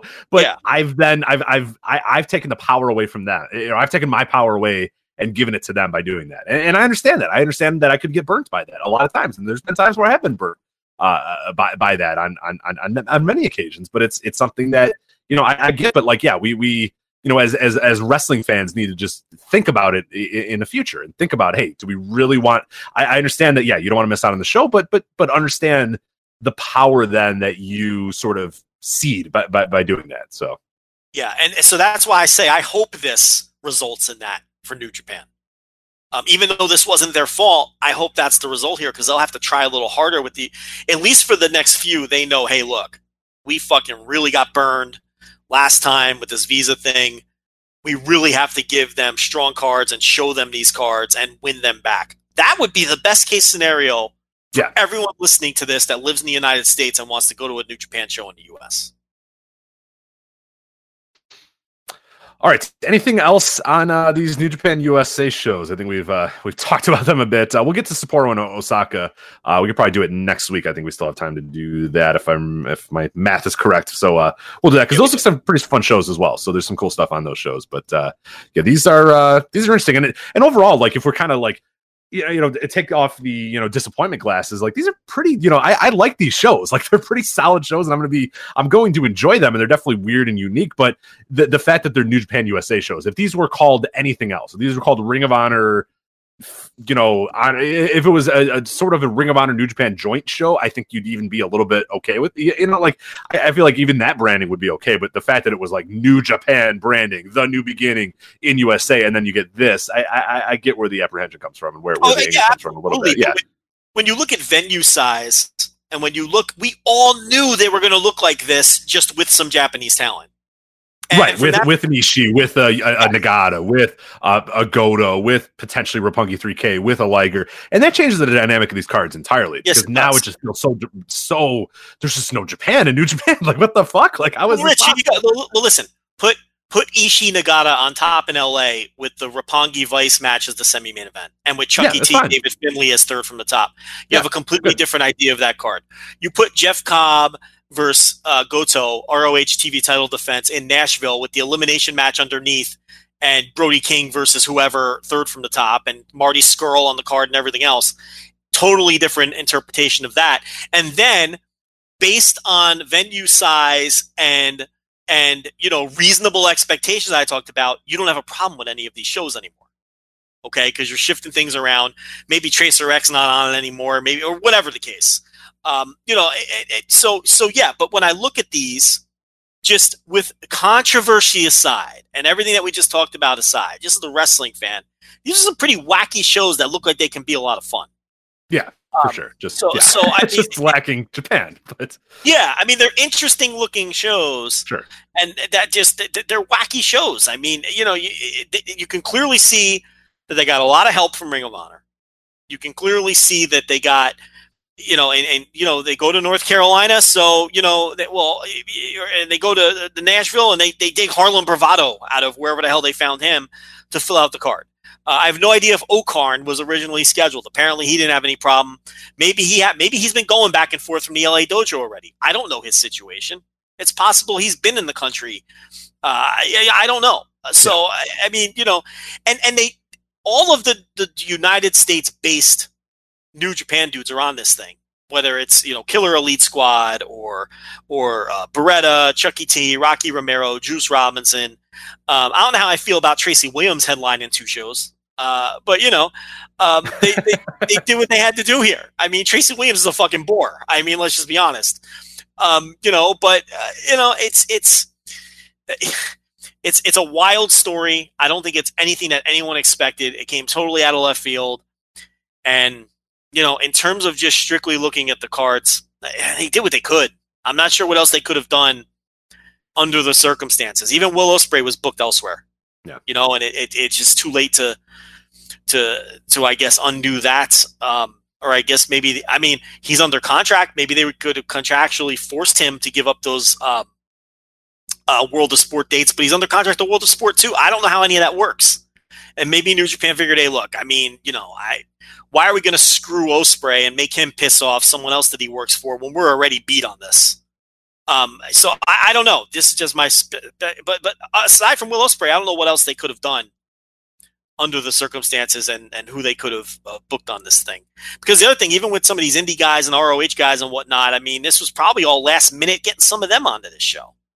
So just an absolute mess. Just yeah, a, it's a, disaster. It, it, it it's bad. it's it, there's no good way to spin this. It's it's it's bad, and it's you know it's a it's a chink in the armor for New Japan. I mean, they've been pretty much moving forward on this new U.S. expansion. You know, going to the next step, moving on to the next step. This is a this is uh, a step back. It's definitely a step back. And with the elite, also uh, that still being a whatever, and, and and maybe you know what the hell's going on with all elite and is Kenny Omega. Like, there's there's some real know, there's some real issues there. There's some real thoughts that that you know uh, what is worth i mean is this a thing where maybe in a few years now they just don't even do the us expansion or they're barely doing i, I don't know we'll, we'll, see what ends up happening but uh i think they're going to first... move I, mean i think they'll move forward with it and keep going with it i just think that this is um you know, an unfortunate situation that, yeah, is going to cause some some some issues with goodwill for sure. Yeah, they're gonna have to build that trust back up, and and I, I think I'm confident that they will do it. And I think, like you said, like I could see that next show being like, okay, we got to give these guys something big to you know make up for this.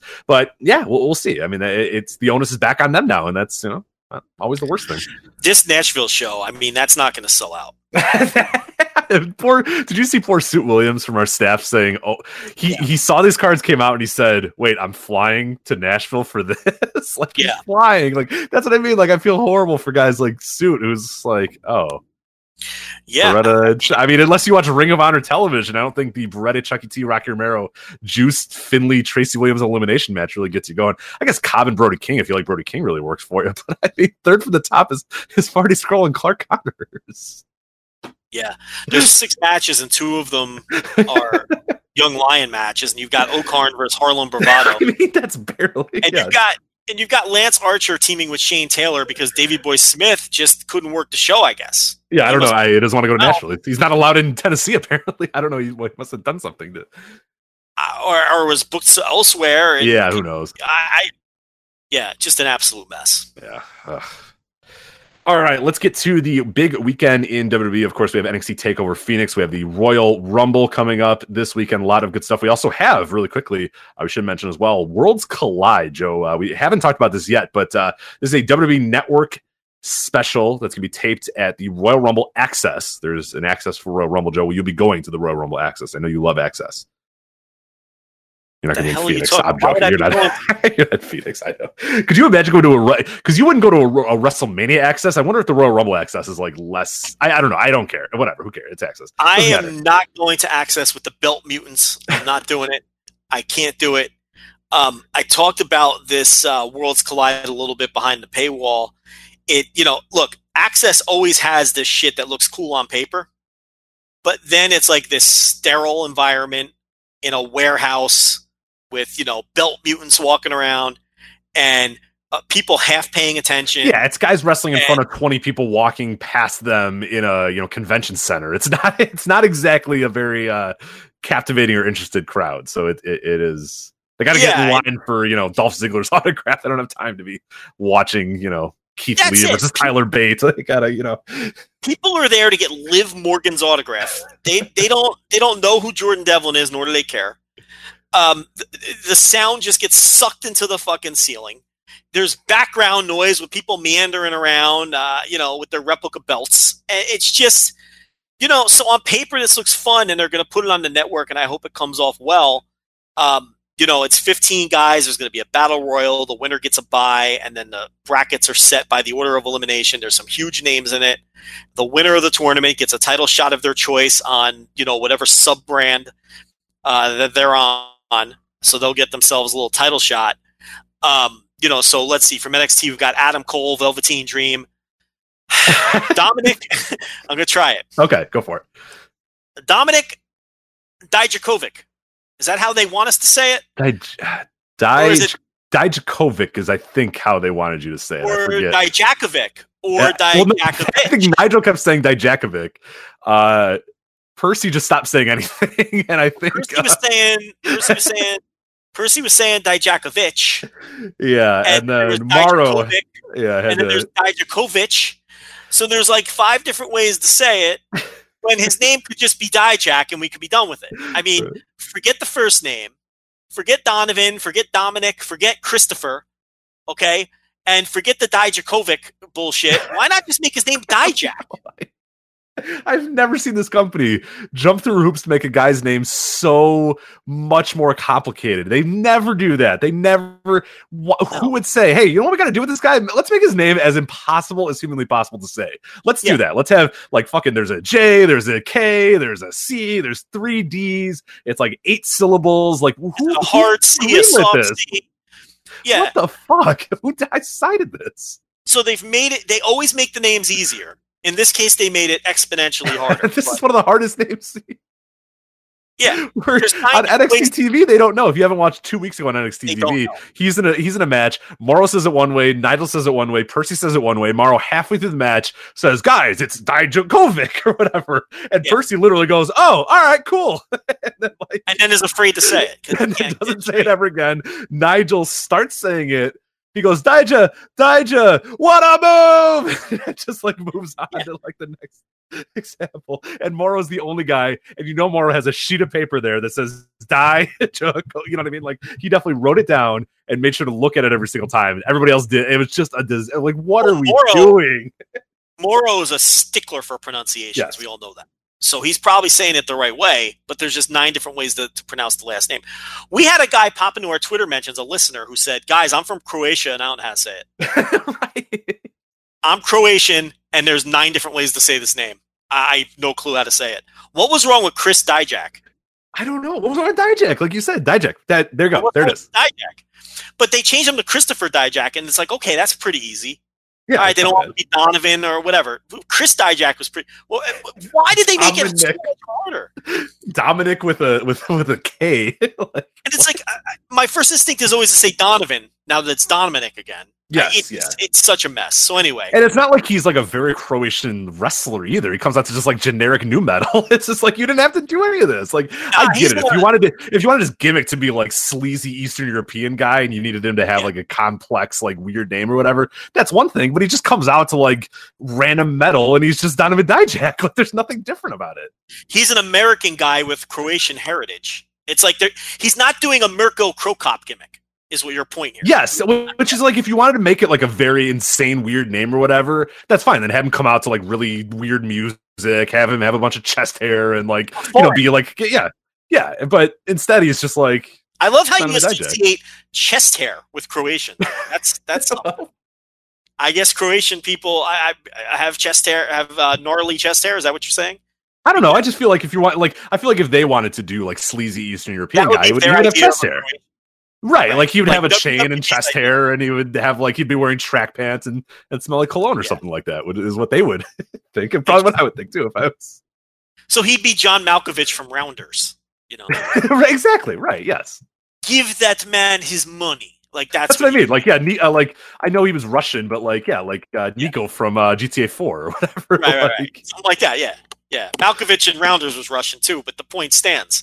Yeah, Like, you'd exactly. Want him to like have that that. They, they, give him that stereotypical sleazy Eastern European. Yeah, he'd be wearing a polo shirt with the third, like all buttons unbuttoned, and then like track pants or whatever. And then Right. like, He'd always wear a tracksuit. Absolutely. yeah, he'd have a tracksuit, he'd have you know a pinky ring, and he'd, he'd reek of cologne, and he would just like he's always smoking and playing Russian roulette. Like it's just yeah, what they would. Hey, He would look like Bob Huggins on the sideline for West Virginia. right, exactly right.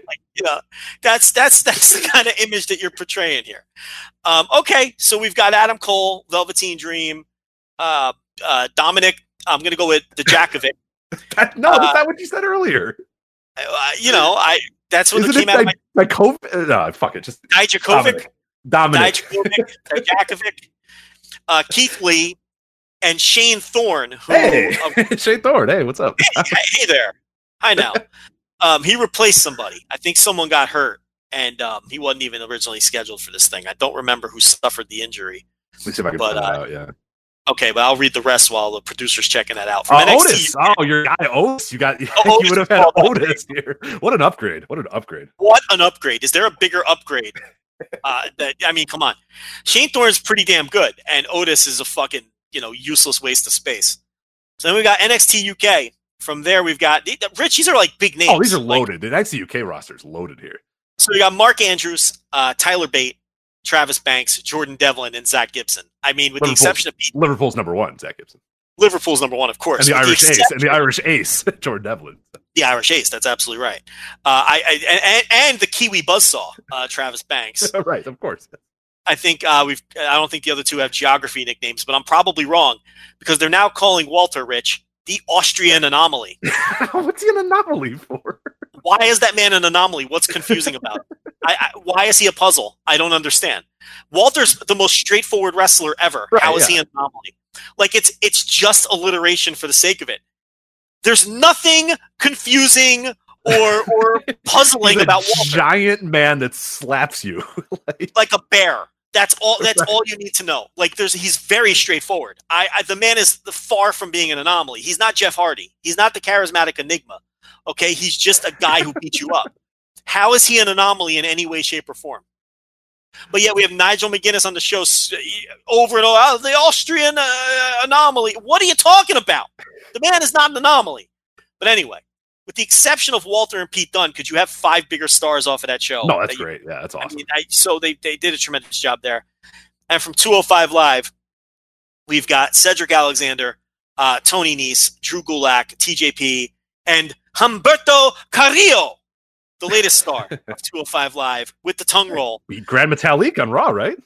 He did defeat. Grand Metalik. Yes, got he the did. pack. He's got that rocket pack. Let's go. He does. Humberto Carrillo is doing nice things on 205 Live, and I'm excited about it because he rules. Okay. I saw this man live once, and his entire family was there at a lucha show. I know, I'm serious. And the was it fucking awesome? Yeah, it probably was great, right? it was incredible. It was incredible. His family couldn't get enough of this man, and it was an incredible atmosphere. I'm a big fan. He's without the mask now, of course, the former Ultimo Ninja. Okay, and uh, you know he looks good Oh, without the mask. You're not. You're not unmasking him, are you? You're not. uh People are well aware that he is the former. As I Ninja, once said many years ago, Rich, I don't give a fuck. It's uh, you know, it's I He's- don't he's care. the Garza family, right? He- He's a descendant of the Garzas. I forget what his relation is, but he's a Garza no, no, no. guy, right? people are confusing him with Garza Jr., but he is uh, Ultimo Ninja.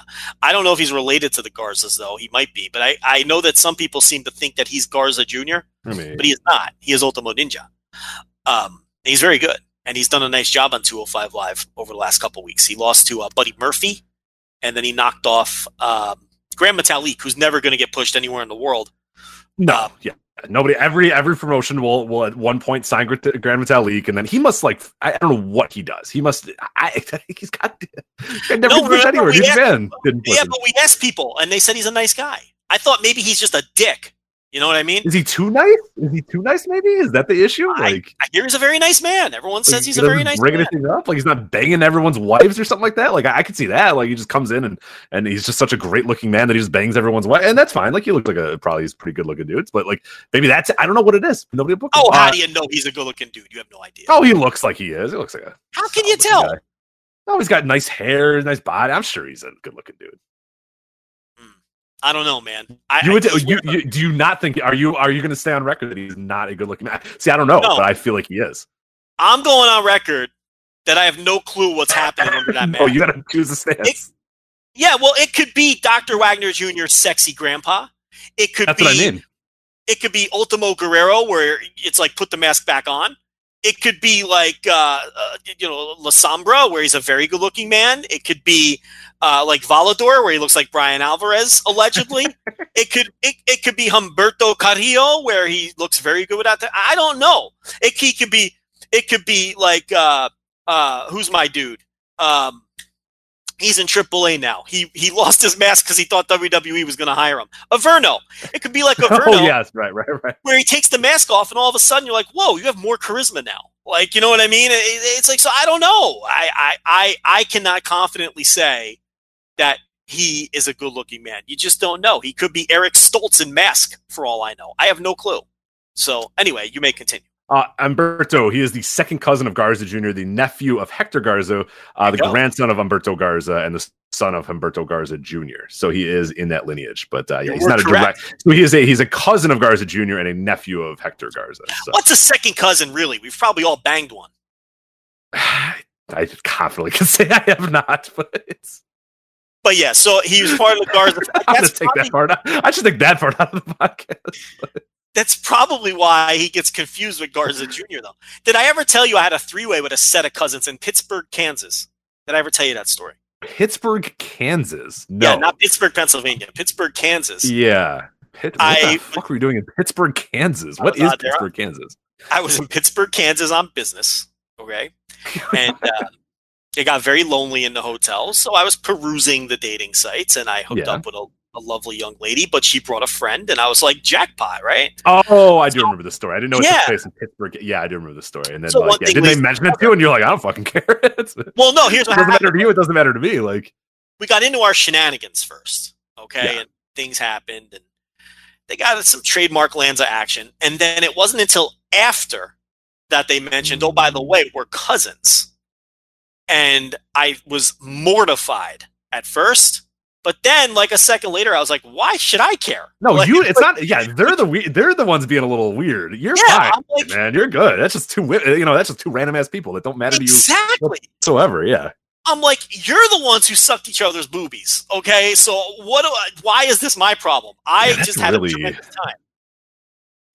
They, Rich, they were doing things to each other. Yeah, that's well, that is Pittsburgh, Kansas. I guess Uh, no, no offense to anybody from Pittsburgh, Kansas that listens to the show, but uh, They were. They didn't do things to each other's genitals. I will say that. okay, they stayed away from that at least. Yeah, Why did I say genitals? I. But, but was, that's the least sexy thing you've ever said. yeah, this is not a very provocative show this week. But but but they did play with each other. And why did I say boobies? We're not a censored show. Why are we doing this? But they did play with each other's boobies. Okay, Boobies went in mouths. I think Yeah. that's a little weird. That's uh, I can almost listen if if first cousins want to be in a three way, but they don't make any contact and they just like have sex with a third party. It's a little weird, but you could almost say, eh. Uh, but but once they start touching each other's parts, Yeah, because it's like you've you've hung out at like family parties before. You know, what I mean? Yeah, Like, you grew up there's no coming back from that. Like, you can't you can't like go back to like you know Christmas and be like, hey, how's it going? yeah, your dads are brothers. Like, what is what are we doing? yeah, right. That's you know, that's and, and they just and they weren't bragging. It wasn't like a brag. It just came out in the conversation. it just kind of happened. yeah, yeah. yeah, like I don't remember the exact conversation, but I remember them mentioning in passing when it was like, oh, well, you know, she's my cousin. So, like, it was that kind of thing. So maybe they weren't even first cousins, but they were, they, they said they were cousins. And I was like, what the fuck? But then I was like, ah, what do I care? I, you know, this was a fine time. I don't think I should ruin it by uh, being concerned with this. But anyway, So it was a good Um, time. It was a good time in Pittsburgh, Kansas. You have good memories. Oh, they did it. Oh, yeah, they did a nice job. I mean, it wasn't boring by any means. You know, I mean, one one cousin was a little more aggressive. I don't know why I, other. asked. I should have asked for more details. But, that was my. I mean, fault. this is your I fault. I apologize, but go ahead. Yeah, yeah, go ahead. Yeah. I was ready to get off of I don't know why I went on with it, but go on. One was way more aggressive than the other. One was a little more passive. But when it comes to the three way, I'm a very good director. I'm like Martin Scorsese in there. Okay, I make sure things are getting done. I'm getting tracking shots going. I know what's going on. So I, I sense that the other one Storyboard. You got. you ready to Yeah, go, you, got got to be a good yeah. director. Look, to have a successful three way, one of the three people has to be a good director. Okay, you just have to have that. You got to have a Hitchcock in there because if you have three people who are You just know.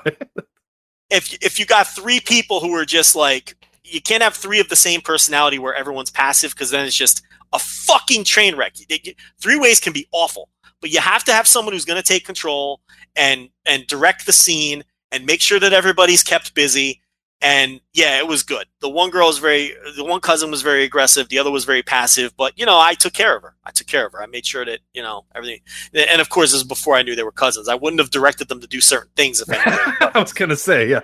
but uh, but hey, listen, what are you gonna do? You know, Pittsburgh, Kansas. That's the kind of shit that goes down at two in the morning in a one stoplight town. Actually, Pittsburgh, Kansas isn't that small, but um, there's a college there. I think uh, Pittsburgh State is in Hmm, Pittsburgh, okay. Kansas. Is what I think it is. So, and it's not spelled the same as Pittsburgh, Pennsylvania. It's like with uh, without the H on the end. I think.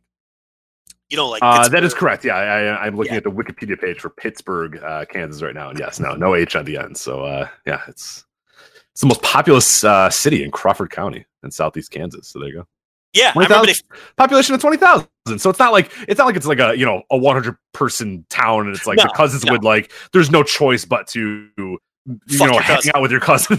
you know what I mean? Like Yeah. this is a Like- willing. This is a hey, we're hey, what are you doing tonight? Hey, let's go like let's go find guys together. Like this is a conscious thing that's happening. Yeah. Your point here is you don't have to be a cousin fucker if you're right. You, you can you can with twenty thousand people, you can spread your wings a little bit, but There's uh, other decent sized cities around it too. Like I, f- I remember flying into Missouri and then driving into Pittsburgh, Kansas, um, if I'm remembering right. Yeah. So it's like there were other little town. Anyway, what are we doing here? So The Worlds Collide. Uh, opening matches air on WWE.com, WWE's app, YouTube, Facebook, and Twitter uh, at noon Eastern on Saturday, February 2nd. And then the WWE Network special will begin 8 p.m. Eastern on February 2nd as well. So, um, cool. Yes. cool stuff there on uh, on February second. The World's Collide. I'm gonna I'm gonna check it out. I'm probably gonna be disappointed because the uh, the venues always kind of suck, but there's a lot of talent on these, so I'm uh, I'm excited. There's no question I'm watching it. Um, the other thing is they're filming three weeks of NXT UK inside the warehouse, which is going to be a fucking disaster Oh, really? I didn't hear that. Oh, because the replica belt mutants aren't going to know who any of those people are. And it's I that is going to be such a train wreck. Oh, some mean, of those Jags, man. Can you imagine some of those Jags that are going to come out? Like, like the, the the like you said, th- those people probably don't even know who like Jordan Devlin is. Imagine when like Amir Jordan walks out. You know what I mean? Like, oh, that guy Yeah. gets barely tepid reactions in like Blackpool when they're just like, oh no, oh no, no, It's- no, no, no. yeah, That's, I did not know that as a terrible idea because the optics of NXT UK have been great so far. Like the venue always looks great. The crowds are always at least somewhat reactionary. That's ooh, ooh, great architecture. Yeah, that's a it's a bad idea. It's a really really bad idea. All right, let's get to these uh, main WWE shows. We'll start with uh, Takeover, of course, happening on Saturday. Um, Joe, overall thoughts of the show before we kind of break it down match by match. Five matches on this show, so a pretty tight knit one as usual, as takeovers usually are. Uh, as we always say, never bet against a takeover. Uh, but are you betting against NXT Takeover Phil- uh, Phoenix? No, of course it's going to be great, and especially if you're into the Tommaso Ciampa, Aleister Black thing, which I, I obviously think it's going to be a good match. I just have no emotional connection whatsoever, and I'm ready for both of these guys to get called up because I'm tired of this story. Um, but yeah, if you're really into that, this is a no doubt going to be a home run show. I mean, fucking look at it. So yeah, really looking forward to this one. I know the last couple takeovers we tried to, you know, force some qualms in just to make the they were all great. Yeah, they're all good. Yeah, but I mean, this one I can't even. I don't even think I could do that. But uh, yeah, let's run it down. I guess. Yeah, my only thing is like emotional investment in some of these matches isn't Yeah. quite there, but like there's no doubt that the match is going to be good. It's one of those deals for sure. So we'll start with the opener here Matt Riddle versus Kassius Ohno, the match that we did not get a few months ago. At TakeOver, we're now getting it here. These guys have had a long feud here with uh, Ohno being kind of the veteran, Riddle being the nice youngster here. Uh, Riddle's going to go over. I don't think it's going to be in 30 seconds. I think it's going to be a little bit of a back and forth match, but uh, it's been a somewhat interesting story here with Ohno being, as I said, kind of the grizzled vet and Riddle being the young up, up and comer. Uh, but I'm looking forward to this because I mean it's fucking Chris Hero, Kassius Ohno versus Matt Riddle. It's going to be great. Yeah, no, no, he beat Keith Lee on TV. They're doing this whole evolve thing with, the, with you know acknowledging these guys had the same background and all that. So, um, yeah, I'm not so sure Riddle wins. Honestly, I, it depends how fast they want to push him to the top. If he's going to be the guy in the next title program, yeah, you want him to win. If you're going to extend out this fucking menage a trois they got at the top of the card going on, and now Ricochet's involved too Yeah, we'll, we'll talk about that. Then maybe you could have him trade some wins with Ohno. You know what I mean? So, and it wouldn't be the worst thing, provided that you know Ohno cheats to win or whatever, which he Mhm. probably would if he wins because he, you know, he got the bullshit win over Keith Lee on TV and everything. But, um, you know, I, you know, I anticipate that at minimum it's going to be a very good match and has a chance to be a great one. So, and it's one of the things on this show that I'm that I'm into, as opposed to some of these others that I'm really not. So, yeah, looking forward to it. Uh, Riddle and NXT. See, how are your thoughts so far? My uh, my initial thing is, I I know this company has a structure that they do, and guys have to cut scripted promos backstage, but we need to really not do the Matt Riddle reciting scripted promos thing. He is so awful, Joe, and I know that this guy can talk. If you watch those Ken Johnson Evolve videos, this guy can talk. This guy can say words and use them in a sentence. But my God, when you give him lines to say, it is oh he had a promo two weeks ago that was so you would have thought it I, I if you close your eyes it was Kerry Von Erich. You know what I mean? Like the cadence the just the, the the fumbling over the tongue is too big for your mouth thing. It's just like oh no no no no. Just give this guy a mouthpiece or just have him go do his work in the ring or just have him just have him say I'm gonna go out there and beat him because I'm better than him. But but like the idea is like oh uh yeah uh yeah, uh, yeah. So like, it's been awesome being an NXT man, and like, I'm gonna go. It's just like, what are we doing? It's so bad. God, it's a wreck. Please don't give him a mic anymore. Please, just I beg you. don't repeating back the question. Yeah. And, yeah Oh, you know, how's NXT been so far? Uh, It's been awesome. like, oh god. yeah. Talking to so- the robot. Oh. Just yeah, it's uh, he he struggles with the scripted stuff for sure. Yeah. Uh, and he can talk I'm just again, like how you don't these, especially these NXT promos. These guys aren't going out here and cutting, like especially those backstage ones. Give him a fucking bullet point. Say, hey Matt, say you want to beat Ohno at Takeover. Boom. It's not that fucking hard to say one line, and it's not live. They can retape it if he fucks it up. Why do we have to have him do a, a, paragraph of shitty written lines that he doesn't? That you can tell the gears are moving in his head too. That he makes sure he hits every one of those lines, and you know that's not the first take either. You know they've been there for twenty minutes. Like, just why are you complicating it so much? It's not that hard. Yeah, uh, you know. well, speaking of meandering promos, Johnny Gargano versus Ricochet for the NXT North American Championship. Oh man, I, this match is gonna rock. I've seen these guys have matches before, and they're always great. This match is gonna be incredible. This match is probably gonna be four, four and a half stars because these are two of my favorite wrestlers ever. I mean, they're they're two just incredible wrestlers. But this story, the the combination of Ciampa and Black, we'll get to that in a little bit. I just I never want to see Candice LeRae stand between Johnny Gargano and Tommaso Ciampa ever again. I never, Joe. I feel like I've been in a time loop. Isn't this a year ago that we were doing this? Why are we still doing this? Why does Johnny Gargano need to be separated from Tommaso Ciampa by Candice LeRae? Why? What, what have I done to deserve this? And why is Ricochet? It, it oh my god, this.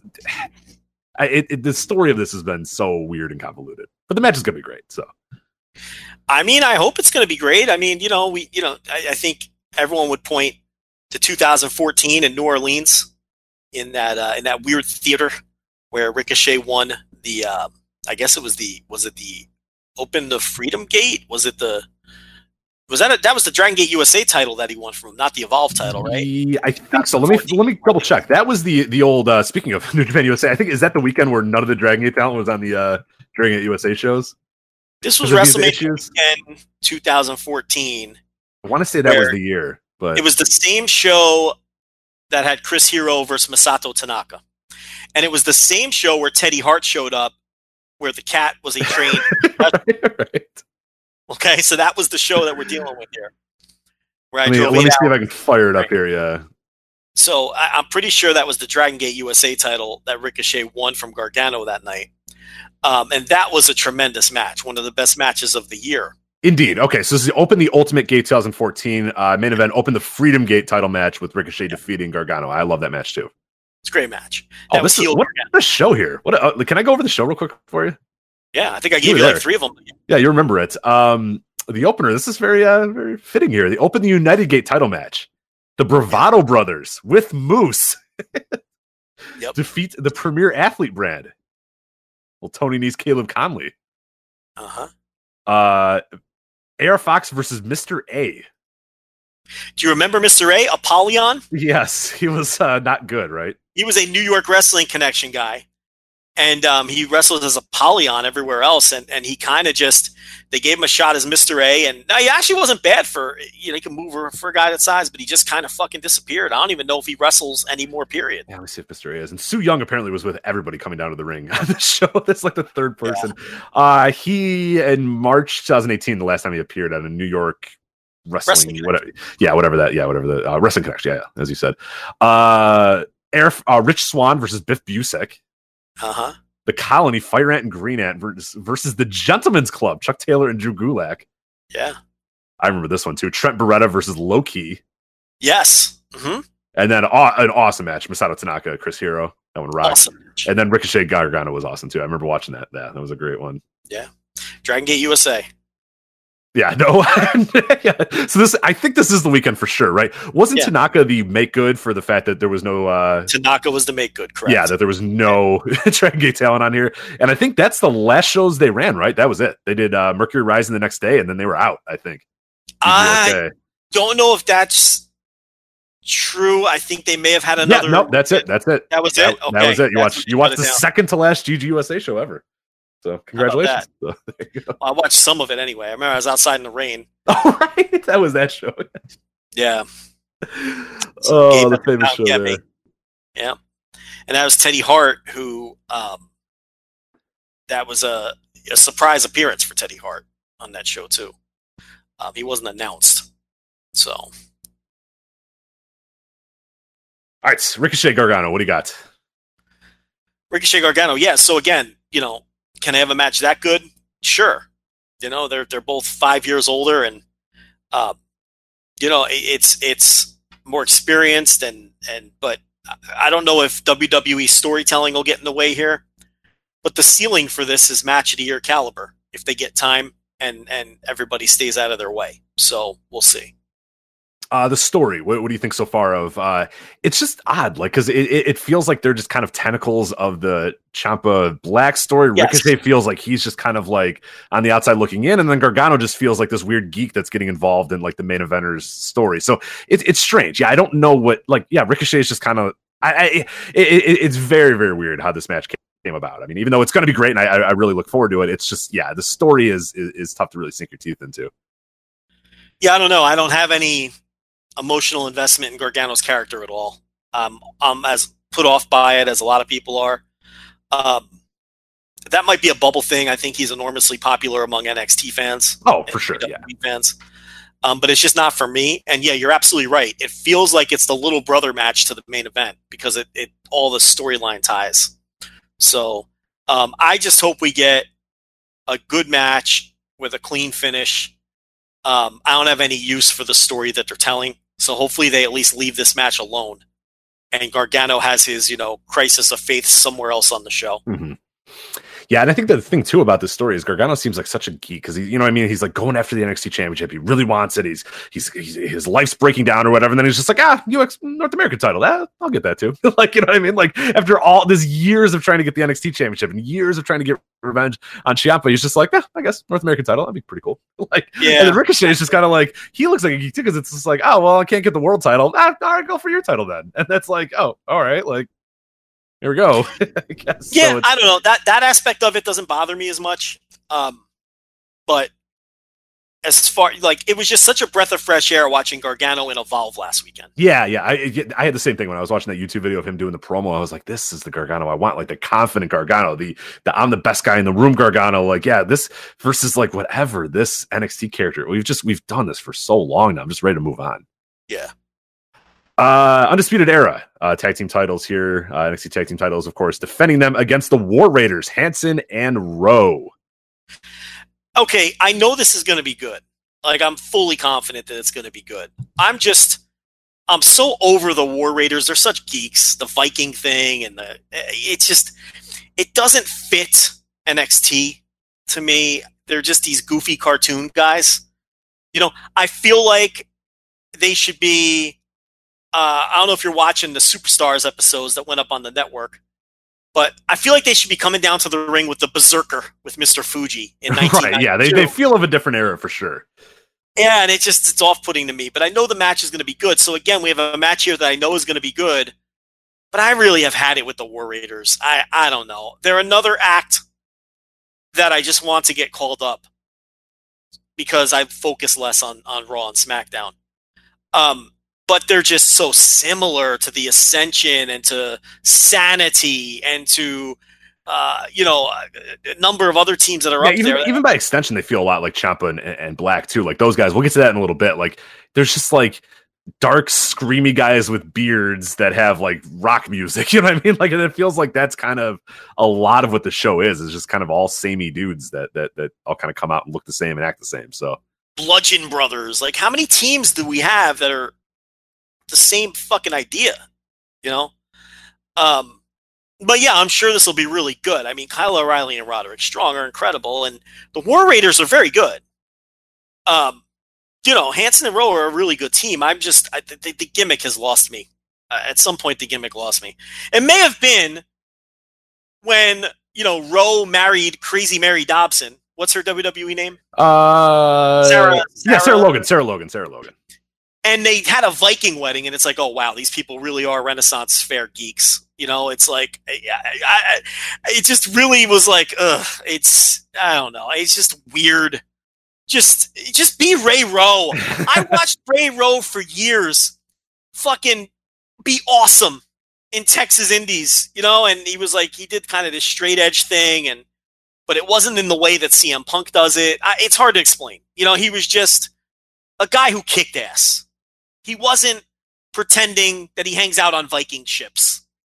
I don't know. I'm probably coming across. Yeah, like a- no, no, I'm kind of with you. I, I have a tough time buying into it all that much. So in this case, like Undisputed Era, who I, I- I haven't really loved their NXT characters all that much. In this feud, I've been way more attracted to them uh, because like they're just real dudes. You know what I mean? They're just cocky assholes that come out and do their little fucking air guitars and shit. And it's like a perfect juxtaposition. So I think they've done a good job of booking this match of like your Viking cosplay guys and then you're just dicky dudes. You know what I mean? Like Undisputed Era, it's just a bunch of fucking assholes that hang out to, with each other and like think that they're the funniest guys in the room and like they're really not. you know, they all drive in the same car together. They're always with each other. It's just like, oh, those guys again. Like you had that crew in high school. Everybody had that crew in high school. And they were just inseparable. There was like these dudes that no matter what, you you assume that they just live together or whatever. And, and that's kind of the idea you get with these guys. They're just kind of like dickwads that hang around with each other all the time and they're annoying little shitheads. So uh, but I'm looking forward to it. It's gonna be good. And, and obviously, yeah, it's O'Reilly and Roger Strong versus Hanson and Rowe. And that's that's kind of NXT. It's like an embarrassment of riches in NXT right now. I mean, you could say I, I mean, Go ahead. you know, I'd like War Raiders to wrestle Bludgeon Brothers and just brawl to the back for a double count out, and then just the four of them could just go like pillage a village somewhere and play with and play with their fake hammers and and do whatever it is and, and eat turkey legs without utensils and whatever it is that these people do and just go away. Like I'd be happy with that. You know what I mean? I just I don't need you know, uh, it's like you. I'm like you now. It's just I want people that are presented in a realistic fashion. I don't know. I'm just it, it- they don't fit. Like again, if this were 1992, I'd have no problem. Oh no, they definitely fit into like yeah, a 20, 30 year ago uh, wrestling. But yeah, especially on NXT where where there is a lot of realism to it. It, it is kind of strange that yeah, these guys come out and they're like carrying axes and screaming and wearing like pelts and stuff. And you're like, what the fuck?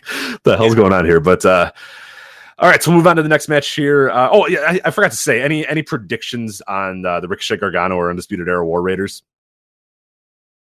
No, I mean, I think either one of them can go either way in terms of who comes away with the title. And I don't. I, I think NXT does a good job of that too, where like you never really know in what direction it's going to go. Like I think we can Yeah. safely watch a Royal Rumble and and assume that if they're not just doing it to be cute, that we know who they're kind of building to, to win the titles. Whereas like I don't know, Johnny Gargano could win it just as easily as as Ricochet could win it. Like I, I have no real, especially with the, the tag match the same way too. It's like they do a really good job of kind of keeping that pretty open.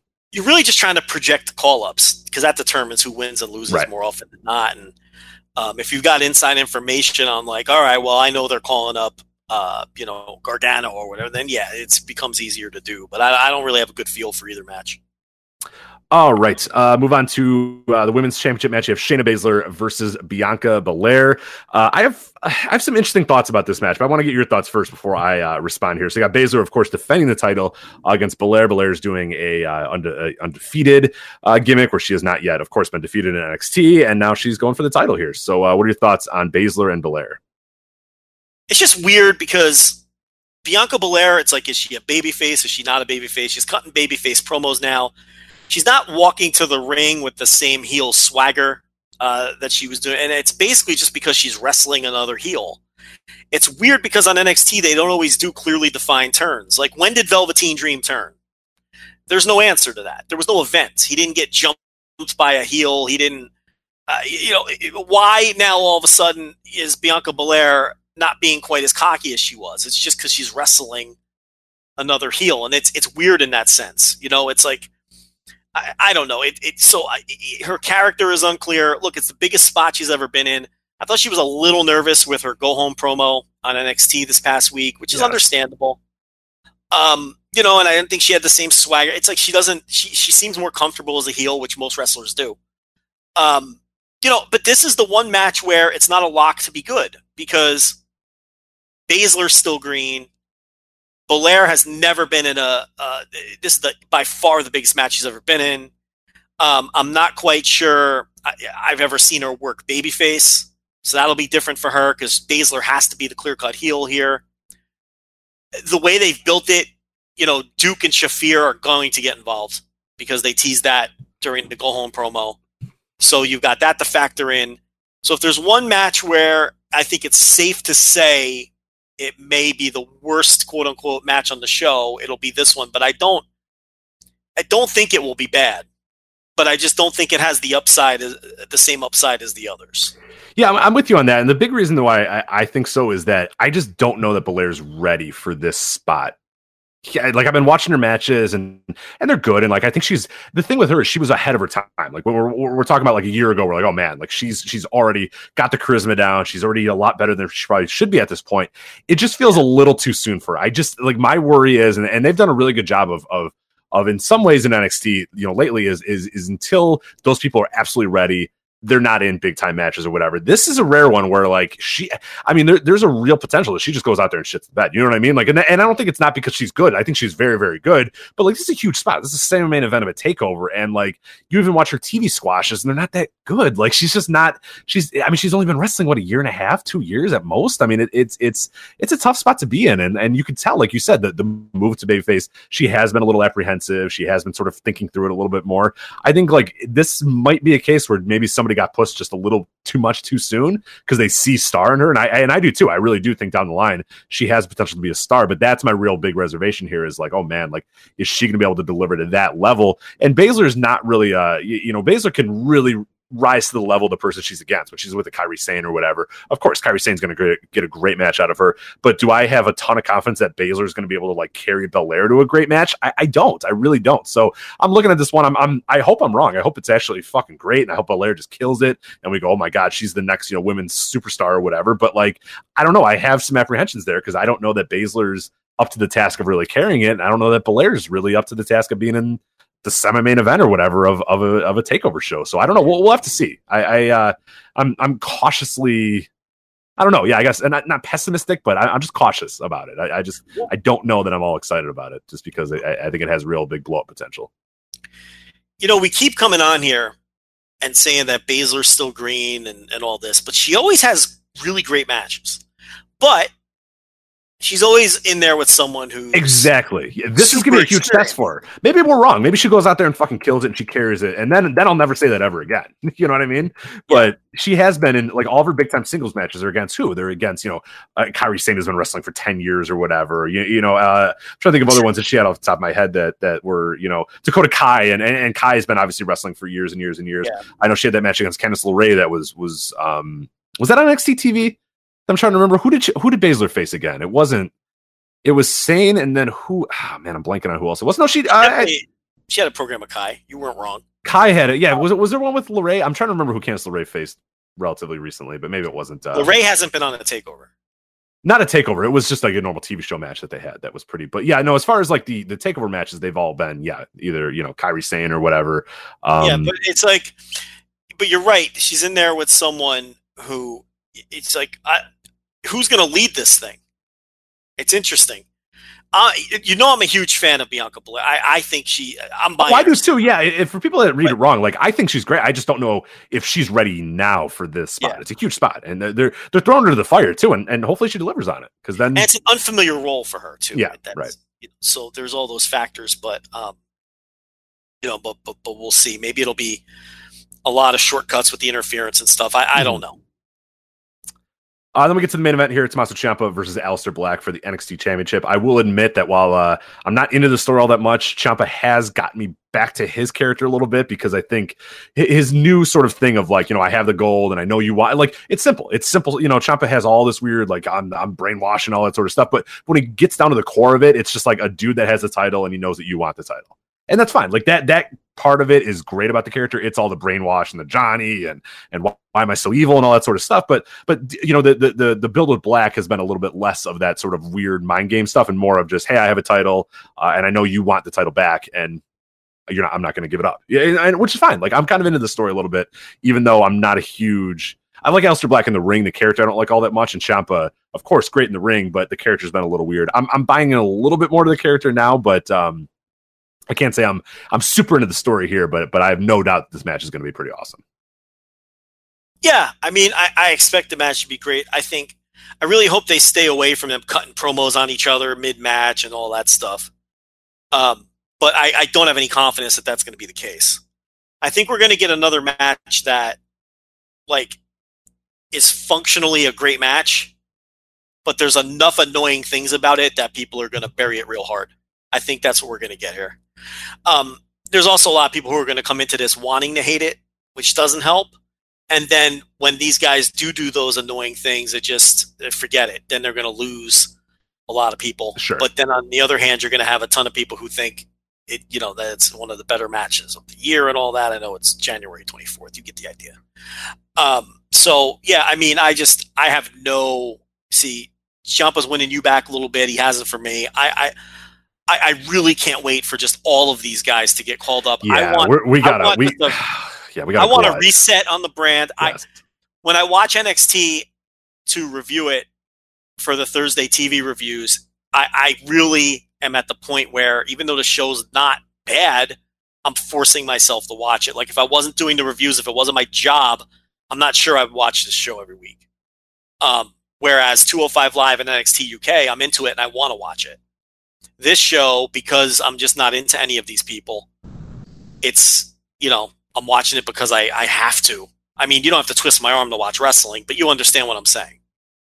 Um, and it's in large part because I really want Ciampa and Black and Gargano to just get called up and go away. Just move on.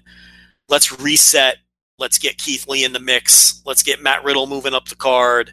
Um, you know, let's get some other uh, people in the mix here and do something a little different on this show because I am so tired of this stuff. There's been some real stagnation in NXT, and it's time. Yeah, it's time for Gargano to move up. It's time for Ciampa to move up. It's time for Black to move up. Why It's is time- yeah. Black still in NXT? I who mean, fucking knows, man. He's gonna go on his like second title reign here. It's like, what are we doing, man? like, he doesn't belong here. He's No. clearly ready for the main roster. Um, he's got a great act. I would have never thought that Tommy End would be this WWE friendly, but he's someone who they've really crafted into a WWE act. yeah, hmm And and it's like he's and he's also just he usually kills it in these singles matches, which was my critique of him when he was an indie wrestler. Um, he's ready and he can be a star in the main roster, and I don't understand why he's still on this. Uh, You know, he should be gone. Okay, if they want to finish whatever this dopey Ciampa Gargano story is, okay, I get it. But Aleister Black really needs to just be on the main roster right now. I mean, it's not as if they're overflowing with money drawing stars that are pulling in ratings right now. I mean, call someone like this up and and give them a shot. I mean, and just get them off of this show so we can unclog this the top of this card. yeah. There, there's a real glut of uh, of talent on NXT, which just makes sense. I mean, they're signing everybody left and right, but especially with these new guys coming in and your ACHs and your Trevor Lees and all that sort of guys. like, yeah, yeah. those guys especially it's just like dude why are these guys still here like like i was watching the you know this this past week's and there was that awesome uh lorcan and birch uh versus uh, what what the hell is fucking Aichner and Axel Barthel. Detail. yeah what's the detail oh, Barthel, was, yeah how great was that oh, match? that was so good and i'm just sitting here watching this going like these dudes are never going to get a chance to do anything on it like like these guys if they they were free agents or whatever or, or, or just doing anything or like especially a guy like a like a Lorcan or whatever you know a, a, a Biff Busick like that dude would be killing it on the indies right now just doing incredible stuff. And now it's like he pops up every few weeks or whatever and you're like this guy's great. Like these guys are so good. They have such a glut of talent on NXT and it's only one hour every single week or whatever. So like these guys pop up and you forget that like oh these guys fucking rock. Like Birch and and, and Lorcan are great and like they could be a main main roster team but it, it, it- there's just a lot of yeah the, the, the dynamics of NXT and, and WWE are just so bizarre right now that's yeah it, it, it's strange of of what, what's the real purpose that we're doing here? What, what's the real end game of this uh, thing? And, and and is it really to make the main roster better? Is it to have this vanity project thing or whatever that doesn't matter I mean NXT TV is pretty fun to watch regardless you know when when there's not Ciampa and Black and Gargano bullshit going on the entire time but uh yeah that match rocked definitely go check that one out if you haven't seen it yet That- but uh that Aichner frog splash off the top to take the other three guys. oh out. that was so good oh my god that was great Yeah, and and you know, and and and um, it's I don't know if you saw the squash from a couple weeks before. You should seek it out. Aichner and Barthel had a squash match, which was one of the best squash matches you'll ever see. I mean, it was just fantastic. Oh, that's high praise. I don't. I don't think I did. I would have known that because I love squash matches. So Yeah, no, they they had a squash match. I don't remember the two jobbers' names, but uh, it was just fucking utterly fantastic. And this match this week, we're not overselling it. This is one of the best tag team sprints you'll ever see. yeah. Oh, it was great. like a legit great match. I should have should have put it in uh in my in my my notebook. it was definitely a notebook worthy match for sure. Yeah, and and it makes me want. I've been ranting about this on the pay side, but I want these two teams to feud over a set of titles. I don't care which set of titles it is. I think that would be fantastic if if they were given a chance to really stretch their legs and and have longer matches. And again, if we get rid of some of this glut, then, And that's what I'm saying. Yeah, I'm watching this team and I'm going, these dudes need to be doing more than this. These teams need to be doing more than like, oh hey, these guys like they got to be doing more. I mean, these te- they're they're too good to, to just be kind of um Yeah, just in like a normal showcase match. I mean, there's some charisma issues there with all four of them. sure. But but it's like if you have matches like that, you're going to get over in full sale. At minimum, you're getting over in full sale, and then if you get over in full sale, you're going to get over on these takeovers. Well, yeah. I'm- Uh, all I'm saying is just like have you know have this match mean something. Have it. Oh, these guys are going to get a title shot Yeah. now. But it's, it, like the match was over and it was just like these guys, and then they went to the back, and you're like, oh, geez, like they just went out there and killed it. Like you got to do more with that, right? Like you got to find a way to, to to- to make the most of that. But it was just like, yeah, it was they came out, and they did their thing, and it was like, ah, all right. Like uh the okay, so I looked it up. Uh, Hector Kunzman and Stanley Watts was the. the Uh, match. Yep. Because I remember. oh, I did remember that Stanley Watts. Uh, what was he? Uh, I did little remember that one. Yeah, yeah, yeah, yeah. I did. wa- I remember that one. I remember Kuntzman. I was making fun of. Him. I was like, he's the. You can't be running around and wrestling with the name Kuntzman. It just it's not going to work. You're Kunzman. Yeah, it's a, it's a Yeah. tough one. All right, so that's uh that is NXT Takeover Phoenix. The show's gonna rock. I mean, come on, you never bet against the Takeover. So, all right, so let's get to the Royal Rumble. We have two pre-show matches. Joe, we got Rusev versus Shinsuke Nakamura for the United States Championship. That is on the pre-show. You also have back to the pre-show the cruiserweights. Buddy Murphy, Akira Tozawa, Hideo Itami, and Kalisto. Of course, that is for, for the Cruiserweight Championship. Uh, Buddy Murphy's Cruiserweight Championship. So we'll start with Rusev and Shinsuke Nakamura. Uh, yeah, Rusev, Shinsuke Nakamura. Pre-show. What do you I mean, on paper, it, it you know, it, it, could be good, but it's the pre-show. It's it's the mailman Shinsuke Nakamura. That's going to be his name now. That's a good nickname. Yeah. uh, the mailman uh, Shinsuke Nakamura, and it's the pre-show, and there might be a big commercial in the middle, and you might have, you know, Rusev and, and Lana with Samantha. Who fucking knows? Um, so you can't really The other thing too, this is a stadium show. Though remember Oh, the yeah. pre-show matches on stadium shows are bad. If this is a normal arena, at least you got 4,000 people in there. They're making this is going to be, you know, a, a 30, 40,000 seat venue with, you know, a thousand people in it. Yeah. It's going to be a at ghost town. capacity at capacity 25 can we talk about that for a minute before we talk Yeah, go ahead. Yeah. because i think this, the lineup's really strong Oh, this is a good Royal for sure. we have to bring up the bullshit fucking absolute garbage bait and switch that they've pulled now now potentially twice they advertised a Brock Lesnar Braun Strowman match that they knew 100% wasn't going to happen. Bra- Braun Strowman wasn't even medically cleared uh, at the time that they announced the match. And they did that to attempt to sell tickets because they were more confident in that selling tickets than the than the Finn Balor match. And now they're fucking around with John Cena, where John Cena may not even appear on the show, but they've announced him for the show again in an effort to sell some tickets because they've booked a 40,000 seat building and they're looking at selling about 25,000 tickets. So this is bullshit. And this is fucking bait and switch. It's dirty and it cannot be excused. And one thing I've learned today on Twitter is that people will use the phrase card mm. subject to change to defend anything. Because that's what everybody, I, what I've learned today is WWE fans, and these are not our followers, by the way. You guys are smarter than this. Our listeners and our followers are too smart for this. It's all people when I click their profiles, they don't follow us, shit gets retweeted or whatever. WWE has done this brilliant thing where they have convinced their fan base that bait and switch is okay. And announcing things that they have no intention on delivering on is fine. All because of card subject to Rich, how many times has the phrase card subject to change appeared in our mentions? Oh, so uh, guys, card subject to change. Like, oh, okay, that's exactly. Ah, so Yeah. right, advertising Ah, something you're that right. you have no intentions of delivering on is okay, and they say yes. They're bringing up match examples from 20 years ago. Oh, well, remember when The Rock faced Triple H and Stone Cold was going to be in That the was match? bad then. that was the people match. bring up that example, but that was bad then, and people got upset. Go read, go read observers. Go read that, like the the the, the response. Like people were pissed that they they knew Stone Cold was out. They knew that he wasn't going to show up on that show, but they did the thing where he got run over by the car or whatever, and then didn't have him in the match. But they knew goddamn well weeks ago that he wasn't going to be there, and they didn't stop promoting it one bit, and they got shit for it. So that bring up that example is not good because they got a ton of shit for it because it was bullshit yeah, then and it's bullshit now. Justify this, and it's like, how are you just using to justify? They're selling tickets on a false premise that they know they're not going to deliver on. That's fraud, by definition. It's fraudulent. It's bullshit. It's bait and switch. They knew they weren't doing Brock Lesnar, Braun Strowman. Well, it's the Rumble that sells the tickets, and blah, blah. well, apparently not, because they, they can't sell any tickets, and they're using these nefarious means to try to fill the building. Yeah, Joe, there are a lot of tickets. You go on Ticketmaster Yes. right now. Oh boy, you can you can get yourself to the old Royal Rumble anytime you want. There is a lot of tickets left.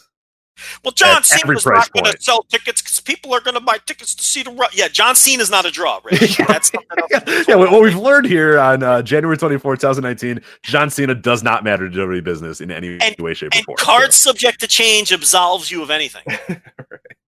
You because cards subject to change, and and people are okay with this. They're fans of the company, and they're okay with this. These are the areas where Vince McMahon is brilliant. It's not star creation or any of that. It's fucking the Stockholm syndrome that he creates among his fan base, where it's we can fuck people over and bait and switch them for years until they accept that it's a normal business practice. Because these are all, if you click the pro, they're all WWE Universe type fans, and I'm not knocking them for that, but it's like cosplayers, like uh, Liv Morgan is fucking number one. I only live twice, like people like that, right? And, and and other people who, when you yeah, people that profile- people that talk about when they got replied to by anybody that the people that are mentioned are the people that that Dolph Ziggler replied to me on December 8th, 2017. It's those kind of people. Or you click their profiles and it's all tweets about WWE and nothing else. And that's fine. They're fans too. Yes, of course. But these are all people who are now convinced that it's okay to do business this way. Oh, well, it's card subject to change, so they're allowed to change things. We had the one guy telling us, oh, well, how many main events over the years uh, didn't end up happening? That's not good. You're accepting this as a business. It's bad. You know, and, and, and they, they, they intentionally advertised a match that they knew they weren't going to deliver on. You don't, and people are accepting this. It's mind blowing, Rich, how stupid people are. And now this John Cena thing, which if he doesn't appear in the Royal Rumble, that still remains to be seen, maybe he'll be in the match. Doesn't look like he's going to be in the match. But if John Cena is not in that match, it is clear that the only reason they announced him for the match is because ticket sales were slow and they're hoping people buy tickets. And if you don't think that's dirty because, quote, card subject to change, you're a fucking idiot. I don't know other way to, I can't be nice about it. I have no tolerance for this. It's dirty. It's just flat out dirty. What you're basically saying is you'll absolve it. They can announce The Rock and Stone Cold Steve Austin and John Cena and Ronda Rousey and fucking uh, whoever else for WrestleMania this year. And then if they don't show up, yeah, it's all right because card's subject to change. Yeah, and that's the thing. I think that's the thing that people are are, are well, the card subject change is there for if Braun Strowman it, they booked him and then he he he came up with it. There was an injury that happened in the build to it, so they had to, to change. You know what I mean? Like he couldn't be on the show or whatever. But but the idea that like he has he was already hurt and they, they promoted him with no intent of and even if he even if he got healed there was no intention of having that match happen the the whole idea was to sell tickets because people were going to see Brock Lesnar and Braun Strowman and go oh okay and it didn't work and they just said ah fuck it and just went to Finn Balor again so like and, and this John Cena thing yeah that that's like where people can absolve them of that and be like oh everybody does that no they don't everybody doesn't do that because like you're saying then I could just promote or, or WWE Vince McMahon should like he should really try this just say hey Stone Cold's coming back to the ring uh, the Rock's wrestling Stone Cold and Stone Cold's return match. Ric Flair's going to be there. Uh, Hogan's going to be against Flair. And then, like, yeah, four weeks prior, just go, ah, you know what? Yeah, the Rock, he can't wrestle. And Stone Cold as next still fucked. So, um, now, sorry, it's going to be Finn Balor versus, you know, Seth Rollins instead. So hopefully you don't care. And people Well, will say, well, it's good. It's card subject to change. So, Rich, I'm now convinced that these fucking mouth breathing idiots would defend it. Card subject to change. Oh, it's fine. Do whatever you want. yeah, well, maybe he thought the Rock was going to be there and then he couldn't. So, Yeah, t- take take my money and then do whatever you want. Uh, of what you know, it, it's, it's, people are fucking idiots. But you know, this is the, one of these things that this company has made normal. They've normalized it, so these fans accept it.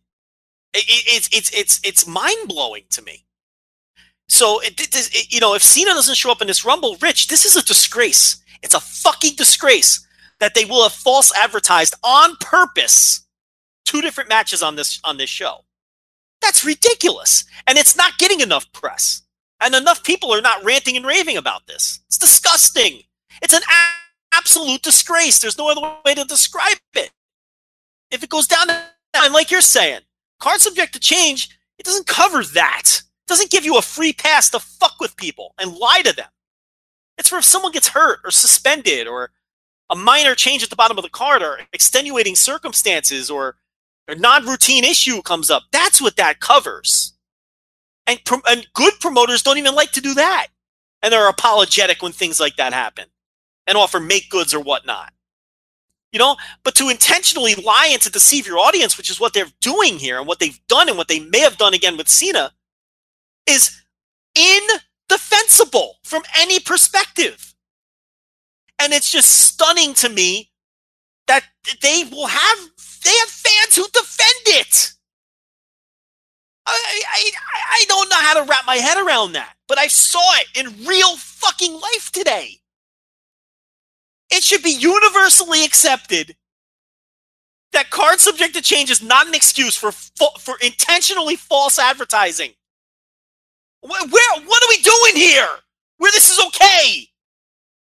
And people are saying this is okay. This is crazy.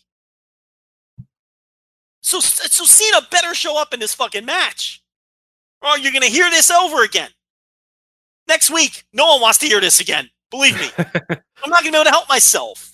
So anyway, I wanted to get that out there. They're, they're Yeah, running a yeah. 40,000 seat building. They can't fucking sell tickets to the damn thing.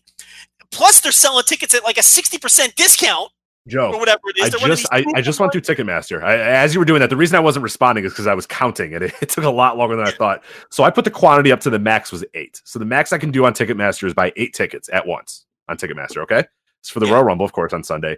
Uh, I did any ticket price, whatever, twenty six dollars to a hundred or seven hundred six dollars is the highest price.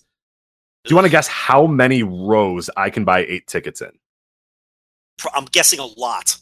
So I can. it- These are just different sections, different rows. These are any row anywhere in the building. This is from the front, you know, ringside to upper deck to club level to whatever. How many rows can I buy eight tickets in? Right now on Ticketmaster. Probably a bunch.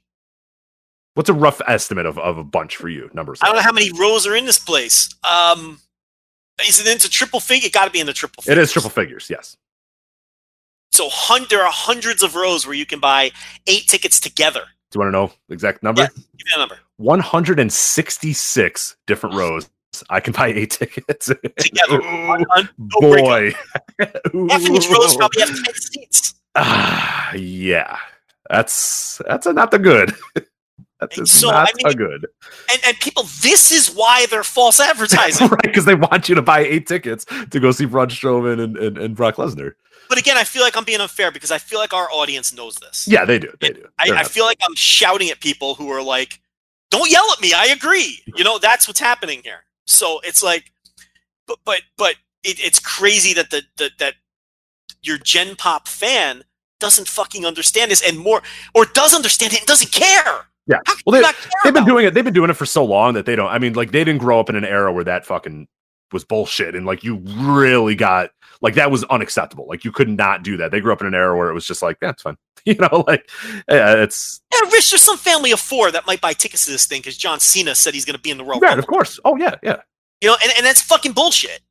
You know, little kid sitting there in his dumb wristbands and his stupid "you can't see me" fucking neon shirt and his dopey hat, and he's gonna be sitting there waiting for John Cena to show up in the Royal Rumble, and he's not going to, and people think this is okay. I mean, what are we doing here? But anyway, you know, maybe they need to book Paul Goldschmidt or so. Why he's on the Cardinals now? That isn't I was going- gonna say that that might not work anymore. You gotta need to book AJ Pollock. Oh wait, no, he's on the Dodgers. on the. Dodgers. No, that's not going to work. Diamondbacks you need Randy Johnson to go out there and, They're throw gonna stink, huh? The Diamondbacks are gonna stink. Yeah, yeah, that's uh, Yankees are free agent too, right? So they they're fucked. yeah. But uh, yeah. So uh, maybe he's not a free agent. I'm not I don't sure. think he is. Yeah, they're going to need Tony Womack and Randy Johnson to walk down there and just recreate the World Series game. Yeah. Gonzo's going to have to chop one over the, Yeah. the second base I line. don't know Re- Curt Schilling though. They might want to lay low. no, on, they probably yeah, they should probably not bring Curt. I'm sure. lay low on Curt Schilling. But if you want to get the big unit in there, you know, Yeah, I'm get not the talking- unit in there. yeah, you know, big uh, unit. Tony Womack is a good one. You're right. Maybe the O Dog Orlando Hudson. You get him in there. Yeah, was Reggie Sanders on the team? I, I think he was. Reggie Sanders was on every team. So I love Reggie Sanders. He had that one run where he was on a different team every year for like seven. he was always years. good too. That's the best part. It's like yeah, he's watched the history, but he was solid. Reggie Sanders was solid. Yeah, yeah, Uh, yeah, he was on a he was on the Diamondbacks team. That was right. Pirates, Diamondbacks, Royals, Reds, uh, Reds, Reds, Giants, yeah, Pirates. But he had the, Cardinals, all one year, all one year. Atlanta. He was in Mhm. Atlanta. Do you remember the Atlanta Reggie Sanders? Oh, had, no, I you don't. he had a brutal year in Atlanta. I think didn't he have a brutal year in Atlanta? But uh, and then um, maybe that wasn't Reggie Sanders, but because he would typically have good years with with teams, and then he couldn't get more than a one year deal ever. It was just Yeah. a crazy thing. Um, but anyway, That's who we got here. Yeah, we got Tony Womack. We got uh yeah, uh the unit, Gonzo, Byung-Hyun Kim. You can bring Byung-Hyun Kim there. look at uh, John Lamb. That's the third baseman, right? John Lamb. uh third baseman that year was Matt Williams, actually. The uh the, No, I mean now. Like Oh. I think so. I don't really I'm not up on my uh oh Junior Spivey. I like Junior Spivey.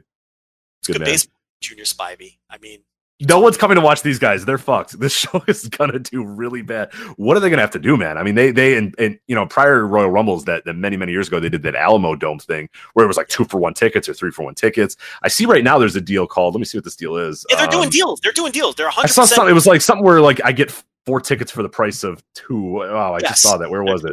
Yeah, that's what they, exactly what they're doing, and they're still struggling. And they're false advertising John Cena it's still not working. Brock Lesnar versus Braun, and they're still struggling. It's it's a disgrace. It's an utter fucking disgrace. Um, Oh my But- god! but- look how many. Oh, dude, Joe, floor seats. Section floor seven, row P, I can get eight tickets. Section nine, floor, row P, eight tickets. Section floor 12, row R, eight tickets. Section floor 12, row S, eight tickets. Section floor, row 7, 16, 17, 9. Section D, section F, section H. Like these are there's only listen. There's only one thing to do. You got to book Patrick Corbin for the world. Wait, he's gone too. He's Right. playing for Nationals next year. So, um, what what this podcast has done is alerted me to how bad the Diamondbacks. Yeah, are so now, yeah, that's what we've done is educated that they have given up on the year. They are ready to start the tank over there in uh, Arizona. So that's. David Peralta needs to enter. yeah, there you go. Yeah, uh, Josh Collmenter, bring Josh Collmenter out there, Oh, oh, Rich. recreate his. Uh, yeah, he's been. Josh, he's been he's been gone for a year and a no, half. I know, I know. Well, there's no one left on the team. I, he might be back. they might be calling Josh Coleman. Brandon Webb, dig Brandon Webb out of the. Oof. Yeah. Injuries killed that guy, huh? Man. Oh, I'm looking at this team taking away Goldschmidt. I feel he says, Eek. All right, Robbie Ray. I'll be like the I'll be like the Daniel Descalso Robbie Ray uh Diamondbacks. That's Anyway. pretty much yeah. Robbie Ray, yeah. I mean he's their he's their ace now, right? I guess so.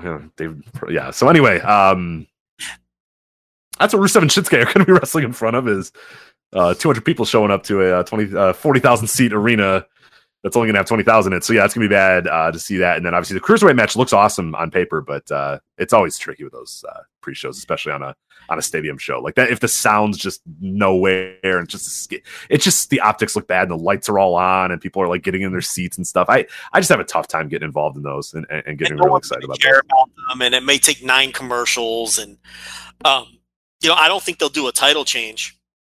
I will say that Hideo Itami is getting the strongest push that he's got that he's received in the company since probably when he first the early days of NXT. But I think him winning the three way on 205 Live this week was kind of a tip off that he's not winning the title. I think they just wanted to plant seeds Mhm. the guy to win the title. I don't think he will. Um, you know, I don't think uh, Kalisto is going to win the title. I think I think they're going to stick with Buddy Murphy. But um, yeah, I it's think so hard too. to He makes the most sense. Yeah, I don't think Tozawa is going to win. Kalisto doesn't make sense, and, and Itami. It seems a little too on the nose for Itami, so that's probably why it's not going to go to Itami. So Yeah, because he's getting the mega push with uh, with 205 Live legend Ariya Daivari as his manager, um, which sounds absurd on paper, but it kind of works. Terrible.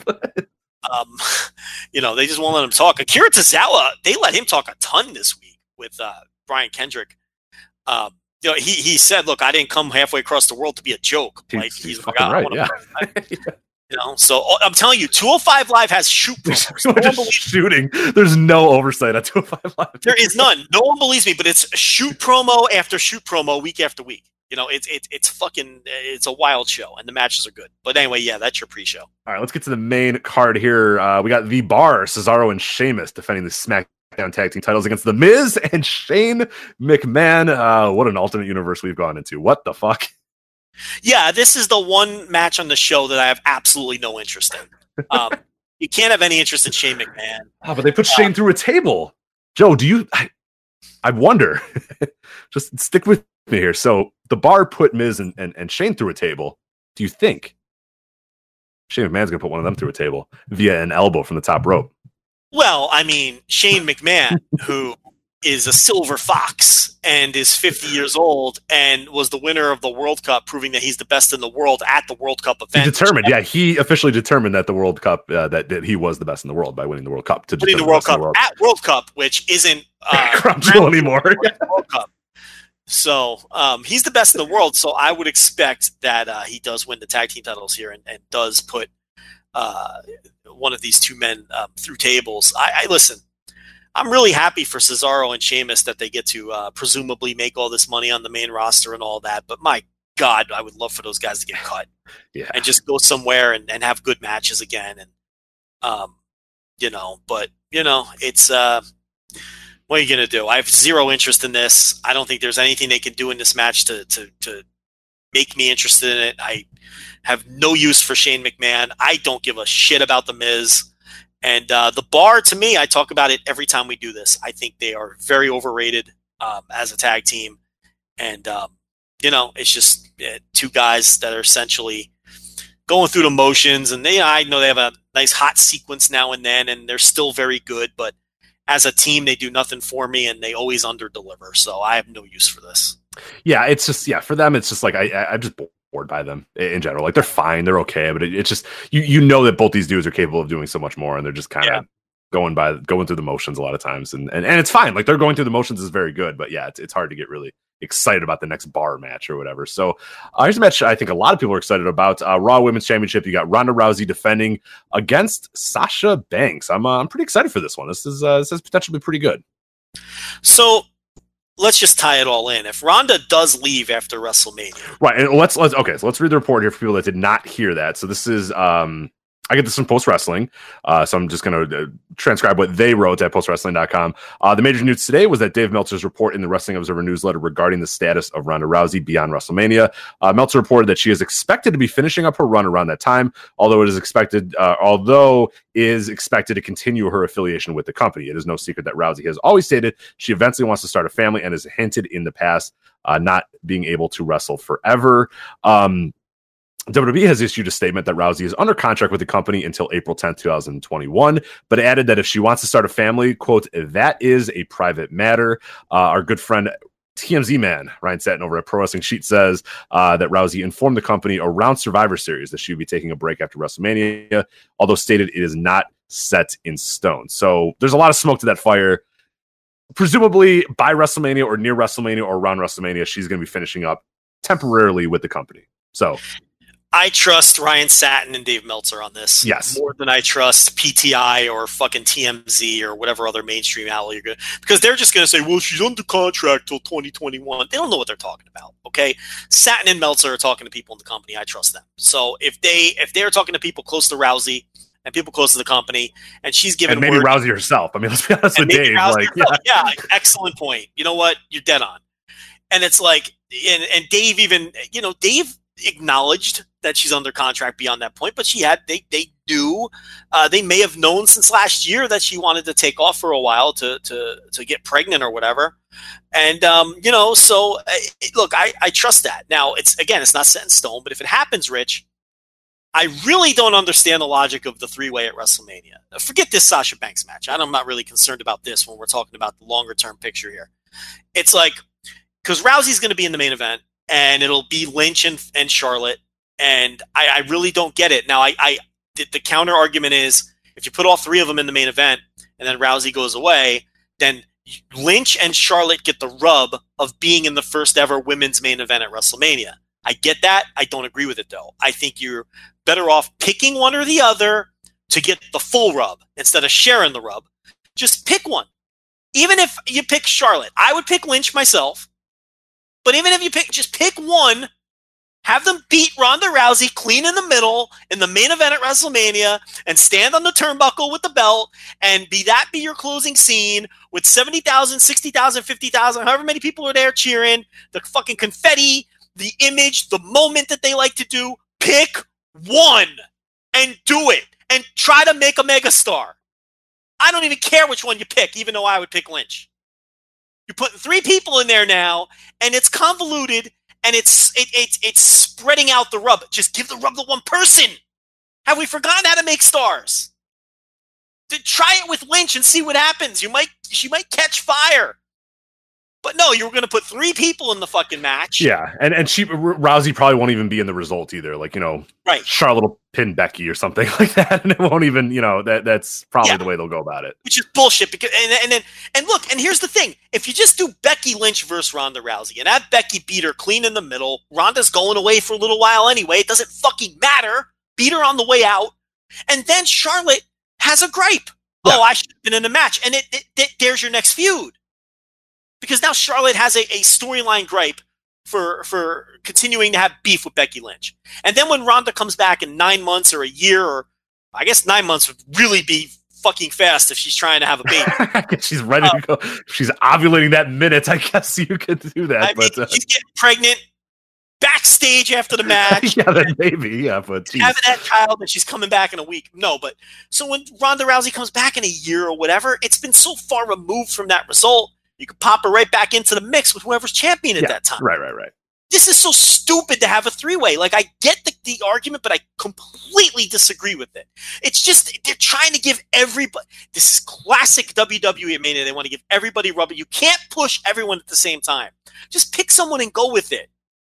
And, and, and the one that gets left out, I'm sorry, it's a competitive business. We pick the other person. Right. Well, Too let's be honest here. Okay, it should be Charlotte. I mean, it, it, if if the story of the year that you need to be telling and everything that needs, it, it, Charlotte will be fine. Charlotte can have her, her another fifteen women's title runs over the next decade or whatever. It's fine. But you have gold in Becky Lynch right now. Oh, you mean it should be Charlotte that's left out? Yeah, of course. Okay. oh, sorry, sorry. I should have said. Yeah, sorry, sorry. No, no, no, no. It should be Charlotte left out. I should Right. say, yeah. I thought, I thought, I, I was right there, but yeah, no, Charlotte. I mean, there's no, there's no point in, in, in Charlotte being in there. I mean, yeah, I know that they want that because that's their that that's who they would pick if they had the choice. If the fans weren't so obvious Becky's about, you know, fuck- Becky's the one fucking this up and making it complicated in their minds. Yeah, Becky exactly. Lynch is Daniel Bryan. She's Daniel Bryan. Right. She's fucking everything up because she got over. And, and they can't deny how over she is. hey, remember when she- Daniel Bryan won the world title in a three way WrestleMania 30? Yeah, exactly. It's fucking stupid. yeah, to have You Randy it's Orton in there. You gotta have Orton in there though. You can't not Gotta have. Orton in it. Yes. fucking ridiculous. You know, and and so yeah, it's got to be Lynch. I mean, that's the one that has. She has more of a chance to really catch fire here. and really make that the most. I mean, Charlotte will beat Ronda, and then like, yeah, it, it, whatever. Who cares? But like, if Becky does that, then she is now made. You know what I mean? Like, that's now a new a thing that Yeah. she can really play, and, and she's so good at sort of leveraging that as well that I, I'm sure she could do so much with it. But So, and I want to say this too: if if Ronda does go away, we knock this company constantly for their terrible creative choices and whatnot. They couldn't have handled Ronda Rousey any better. I mean, I have minor gripes here or there, but on the whole, perfection for the most part. I mean, she's helped elevated the w- women's division because they are not in the main event without Ronda Rousey in the mix. That's just not happening. They're not main eventing WrestleMania if, if Rousey's not there. But the other thing that Rousey did was because of her uh, uh, uh, wrestling style, she really changed the course of how the women work in that company right now with the more rugged style and everything because they're all, yeah, it, it changed everything. It changed everything for the better. Ronda Rousey changed everything in that company for the better in regards to the women. She helped elevate everyone and it changed the working style uh, to something a little more rugged and real. And um, everyone is a winner here except for Sasha Banks, who basically lost her spot uh, in, in the interim. Um, you know, but it is what it is. Uh, she isn't a big match here on the second biggest show of the year, to be fair. Um, but but yeah, so I mean, the, they have handled Rousey. I mean, as close to perfect as you're going to see, especially by their standards. oh, for So- sure. And and like I think we brought this up a few months ago, but I said like she's proof that the star making machine isn't broken. They still know how to use it. They just choose not to with a lot of people because it's been simple with Ronda. Keep her, you know, somewhat special. Special. She's not on every single show, but when she is on shows, she comes across as a giant star. She beats everybody and and she keeps her words kind of short. And then she comes out, she she fucks people up. She has great matches, and then she leaves. Like it, it, it they know You how to do it. Like I agree with that. I do, but let's not give them too much credit because she came in a star. With that said, they believe me, they could fuck it up. They could fuck up anything. But but I don't want to throw too many roses because she already came in, arguably the biggest draw outside of Conor McGregor. Sure. In, yeah, in but I guess yeah, I guess give him credit for not fucking it up when there are Yeah. so many ways that they could. Yeah, so I, I I see what you're saying there. We're not maybe not the star making machine, but the star continuation machine or whatever. Or yes, and successfully continued her star power. Uh, uh, you know, by not fucking it up. I think that's fair to say. Um, but yeah, I, I- mean, I, I don't want to turn this into a backhanded compliment. No, but she's been great. She's been awesome. She's been a Yeah. breath of uh, a breath of fresh air to the, the women's done a good division, job. and one of the best things, the thing I anticipate the most about, you know, there's there's been some like terrible promos and stuff that have kind of come and gone or whatever, but ultimately, you know, through and through, like she is one of the more entertaining things, and it's some great matches and whatnot, and it's been a great little run that she's had um there. So uh, I think she's going to be missed too. I, I I really do think they're going to have to. Uh, I do too. I, struggle I, to, to fill that gap because she has been pushed so heavily and and and it's all about as we said I don't I don't have anything against pushing somebody that's only going to be there for a year or whatever even if they knew the day she walked in she said I'm going to be here for a year I have no problem doing that the key is when she goes away who's that next person are you ready for that next person if Becky beats her sends her off packing for 9 months 10 months whatever and Becky leverages that that I sent Ronda Rousey away you haven't seen her back here since I beat her then it's it was all worth it you know what I mean it, it was all worth it to do that so that's the key, though. You got to do that. If you don't, and they're so lucky right now because they have that next person just waiting to explode potentially. And and and you know, so they actually they, they don't have to manufacture it; it's there, just fucking waiting for them. So um, you know, uh, we'll see. But Sasha Banks is in this match, and this is the biggest match she's had in a while. She's someone who really has slipped down the card a bit and is uh, working her way back up. She's not going to be in the mix for this Mania main event. I'm sure that's eating her alive. Um, she is someone who is very prideful and is a huge wrestling nerd. And, um, you know, you can sense when she's bitter. And I sense that she is bitter right now with all of this. She's had some smarmy tweets and some backhanded things to say. Um, so um, I don't know. Rou- Rousey obviously has to go into WrestleMania with the title, though. So, um, you know, I, I think Banks is uh, taking an L in this one. Oh yeah, Jesus, yeah, you would agree. So, Uh, good for good opportunity for her to have a, a great match and then get ignored again in the future. But uh, as we move on to the person we talked about a little bit earlier, the next women's match here is SmackDown Women's Title. Asuka defending uh, the SmackDown Women's Title against Becky Lynch. I mean, Becky probably should win this, but I'm not that confident. I think the better story maybe for her uh, is to win the Women's Rumble. So I wouldn't be stunned if she lost here, but I don't know how you necessarily get around that either without it looking like you know. You don't want to lose them too much, so I, there's got to be some creative way to do it. winning the Rumble could cover that, but what maybe we're just under some maybe Sasha Banks does win and Becky wins and we the, the title the being defended at WrestleMania is the other title. I mean, is that impossible? I, I don't know if you want to beat Rousey though, um, you know, on this show. So probably not. I'm probably overthinking this. I think Rousey wins, and then I think Lynch loses, but then Lynch can win the Rumble to cover for the loss, and I think that's fine. Uh, we'll move on here. A match that I'm pretty excited about here: Daniel Bryan versus AJ Styles for the WWE Championship. Daniel Bryan doing uh, some really great work right now with his heel vegan, you know, you're all destroying the Earth character, which is pretty cool. It's, it's a unique departure, and I think he made the very right call of saying, "Please make me a heel. I don't want to be a, a, a mindless underdog face anymore." Uh, and AJ Styles uh, is kind of back in the fold and doing some pretty fun stuff here. But uh, I mean, it's Daniel Bryan, AJ Styles. I mean, Jesus, this is a great card, a really, really good card. Yeah, I mean, this should be great, and I hope it is great. And Daniel Bryan, a brilliant career move, begging to turn heel because he saw the writing on the wall, knew he wasn't going anywhere as a face, and this is working out brilliantly. I mean, it's just you know, um, he- he's he's sufficiently annoying in the role, and and he feels reinvigorated, and this was uh, yeah, this is all working out great, and this match has a chance to be great.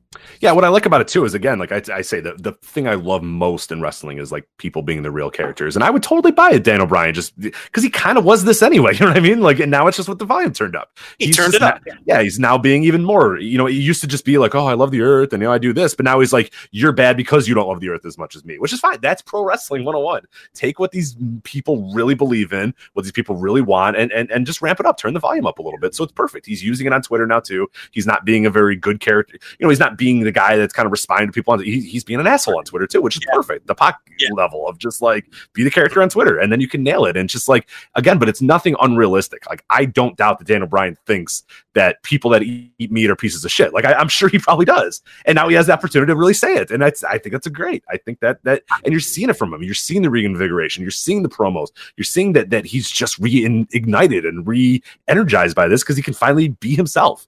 Because plucky underdog isn't Daniel Bryan. Like he's never been that. So I think I don't, I don't know if he thinks people who eat meat are pieces of shit, but I think he probably he definitely believes in all the things he's saying, but he's ramping it up and being the worst example of the kind of person who thinks the things he's saying, and he's smart enough to do that um, because he knows he can't just go out there and talk about, uh, you know, he can't be your run of the mill vegan guy who cares about the earth because that's not going to get sufficient heat. He has to be that super annoying guy who's a vegan who Yeah. cares about the earth, who everybody hates. because we all care about the earth and we all think animals shouldn't be mistreated, but when you're such a dickwad about it, like PETA, you're Yes. like, oh god, you're like PETA. Like I love dogs, but you guys are ridiculous. Like, like chill out. Like it's like oh, you, you know, like yeah, there's people that are like great dog owners that donate and do all that sort of stuff. And I know you and I have talked about doing that before, but like I hate PETA because they make it so awful that Yeah. like you don't want to be associated with them. Right. So I mean, I think he's smart enough to do that, so it that's so that it gets heat. Um, you know, so yeah, and he's doing just a great job. It's fantastic, right down to the way he's dressing. I mean, it's just, you know, he. I don't know if you saw, but he responded to a tweet put out by Chase Field, uh, advertising whatever. Yes, they're going to do the Royal Rumble burger. Yeah, I, I actually let me Yeah. find this Royal Rumble burger and see if uh, you would eat it. That thing looks delicious. I was going to say, I, I know that you're going to love it. So that, that's number one. But uh, it was some kind of pork and beef. Yeah, let, let me get this. Let me get this Royal Rumble burger. Yeah, so you know, and he's staying in character, and he was talking about how you know how it's atrocity. Okay, so we give we meet the Royal Rumble burger, Joe. We put an 18 ounce pork bratwurst patty on a toasted onion roll. Then we added cheddar cheese, smoked bacon, crispy coleslaw, fried onions, and barbecue aioli. And then we topped it with fried mac and cheese wedges, available Sunday at WWE Royal Rumble. So okay, who's not in with that? I mean, I want to meet the person that's upset about that. that thing sounds fucking awesome. And if you eat one of those a year, you're not going to die of a heart attack. Okay, I mean, cut it out. That thing sounds tremendous. I want to replicate that in my home somehow. I am going to make that thing I think you can do it. Nothing that nothing's too There's unrealistic nothing here. crazy there. There's nothing crazy there. And I'm going to report back with the findings because that thing sounds beyond fucking delicious. But anyway, what did Daniel Bryan have to say? Uh, okay, I'm having trouble finding his tweet now. He's had a few now. He's been he's been firing off because people keep asking him about eating it and stuff like that. So I gotta I gotta find it here. Uh, oh, Chase Field should be ashamed of themselves. Made from factory farm pigs, an intelligent and extremely social manimal, and cheese from cows whose babies were ripped away from them. Then add the heart disease delivered to the people who eat it. Hashtag shame. Hashtag the worst generation. So yeah. So, um, because Yeah. he's acting like the guy, like you're walking around Portland eating like a hot dog, and he's like, you know that, that, and you're like, shut up, dude. I'm just eating this hot dog, man. Like, like, look, I'm hungry. I, I haven't, you know, had a chance to eat all day. Like, just leave me alone. You know, he's he's got a guitar with him, and in Portland, he's just sitting on a cardboard box, screaming at you, and you're like, ah, dude, I know, man. Like, I, I get it. I, I'm aware. Yeah, he's he's still occupying Wall Street six years later. Like he hasn't. right. Exactly. You know, it's like you- you're just, you know, it's fucking, you know, annoying, and of course that's going to get heat. So yeah, he's doing just a tremendous job with it. Uh, and AJ Styles, he's a he's there too. it's like it's fine. But, you know, I mean, Daniel Bryan just eating him alive. And it's, Yeah, yeah. A, you know, AJ's there to have a nice little match. Yeah. You know, so that that's that's the deal with that. Oh, Someone right. said this, and I can't remember who it was, but um, I, I shit, I can't remember who who said it, but so I can't give them credit. But it wasn't me. I'm not stealing credit. Someone said Vince McMahon looks like Steve Buscemi now, and I can't get it out of my Oh, head. he really does. Yeah, the like It's the sunken red eyes and the weird lips and stuff. Yeah, he's a he's Vince is not looking well. He is not looking well.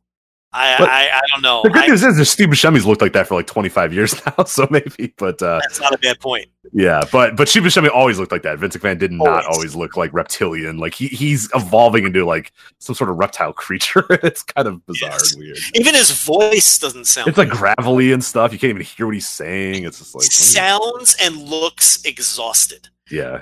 He's a hasn't 70 slept more than four hours in 40 years. I mean, Jesus. Yeah, he's a seventy-year-old man who never takes a day off and doesn't sleep, and eats steak with ketchup and or steak wraps, whatever it is. I think it's steak wraps with ketchup, isn't it? Yeah.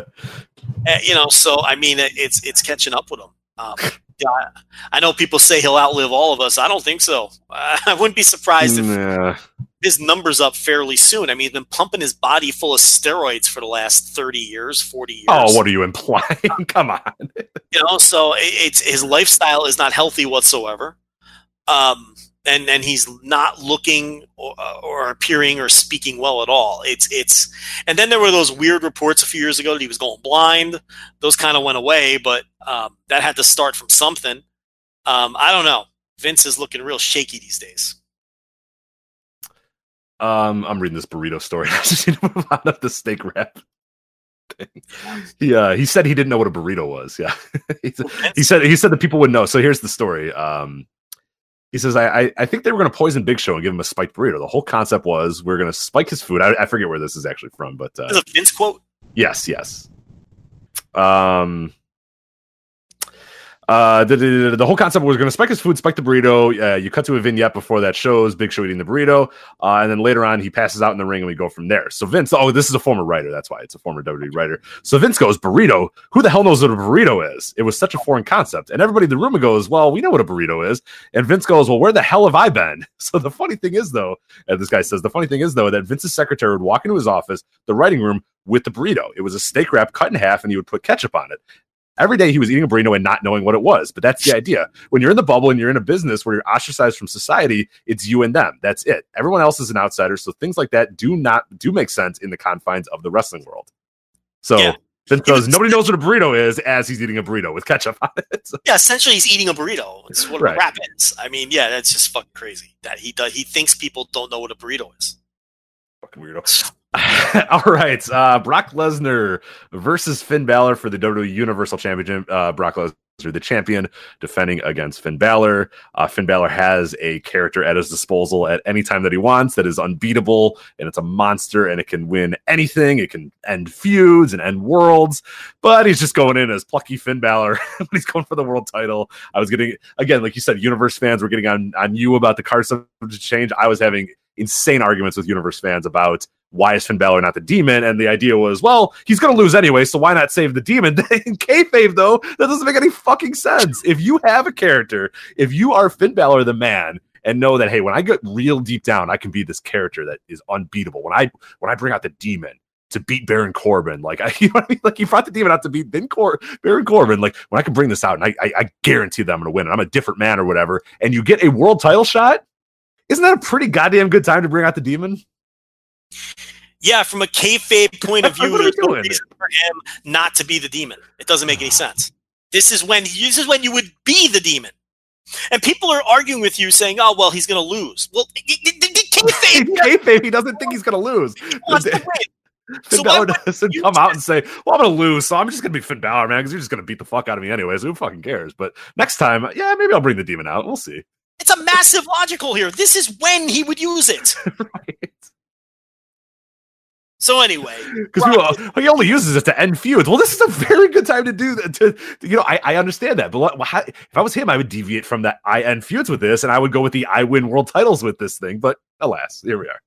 here we are. So Brock's going to win. They got other plans for him at WrestleMania, and um, yeah. So but Finn that? Balor is in. The, he's in the hardcore Holly spot, right? The, the Yeah, Royal- exactly. Yep, yep. That's The, indeed the hardcore. Holly- The thing that was 2004, I want to say, is the hardcore Holly one. Yeah, where it's just like a Against random Brock, ass Brock Lesnar. Yeah, against Brock Lesnar. So uh, just a random ass match because it doesn't matter really all that much because you got the Royal Rumble. So anyway, we got the women's Royal Rumble, the men's Royal Rumble. Um, as far as the women's Royal Rumble, here's who the announced wrestlers are so far. Of course, Carmella, who's coming out number 30, killing any all drama of the number 30th entrant. You have Ember Moon, Natalya, Bayley, Ruby Riott, Liv Morgan, Sarah Logan, Mandy Rose, Sonya Deville, Alicia Fox, Zelina Vega, Naomi, Mickie James, Billie Kay, Peyton Royce, Charlotte, Tamina, Dana Brooke, Lana, and Nia Jax. Oh, sorry, three more. Nikki Cross, Alexa Bliss, and Lacey Evans as well. So Alexa Everyone. Bliss makes her return. So that's 23 of the 30. So there's still seven uh, more spots there. I, like a Toni Storm, probably, because she's going to be there that weekend. One of the old timers, Ivory or someone will show up. Torrie Wilson will show up. Like it's a little stuff like that. But you got 23 of the 30 right there. So that's a core group right there. Right. And the only one not in there is Liv Morgan.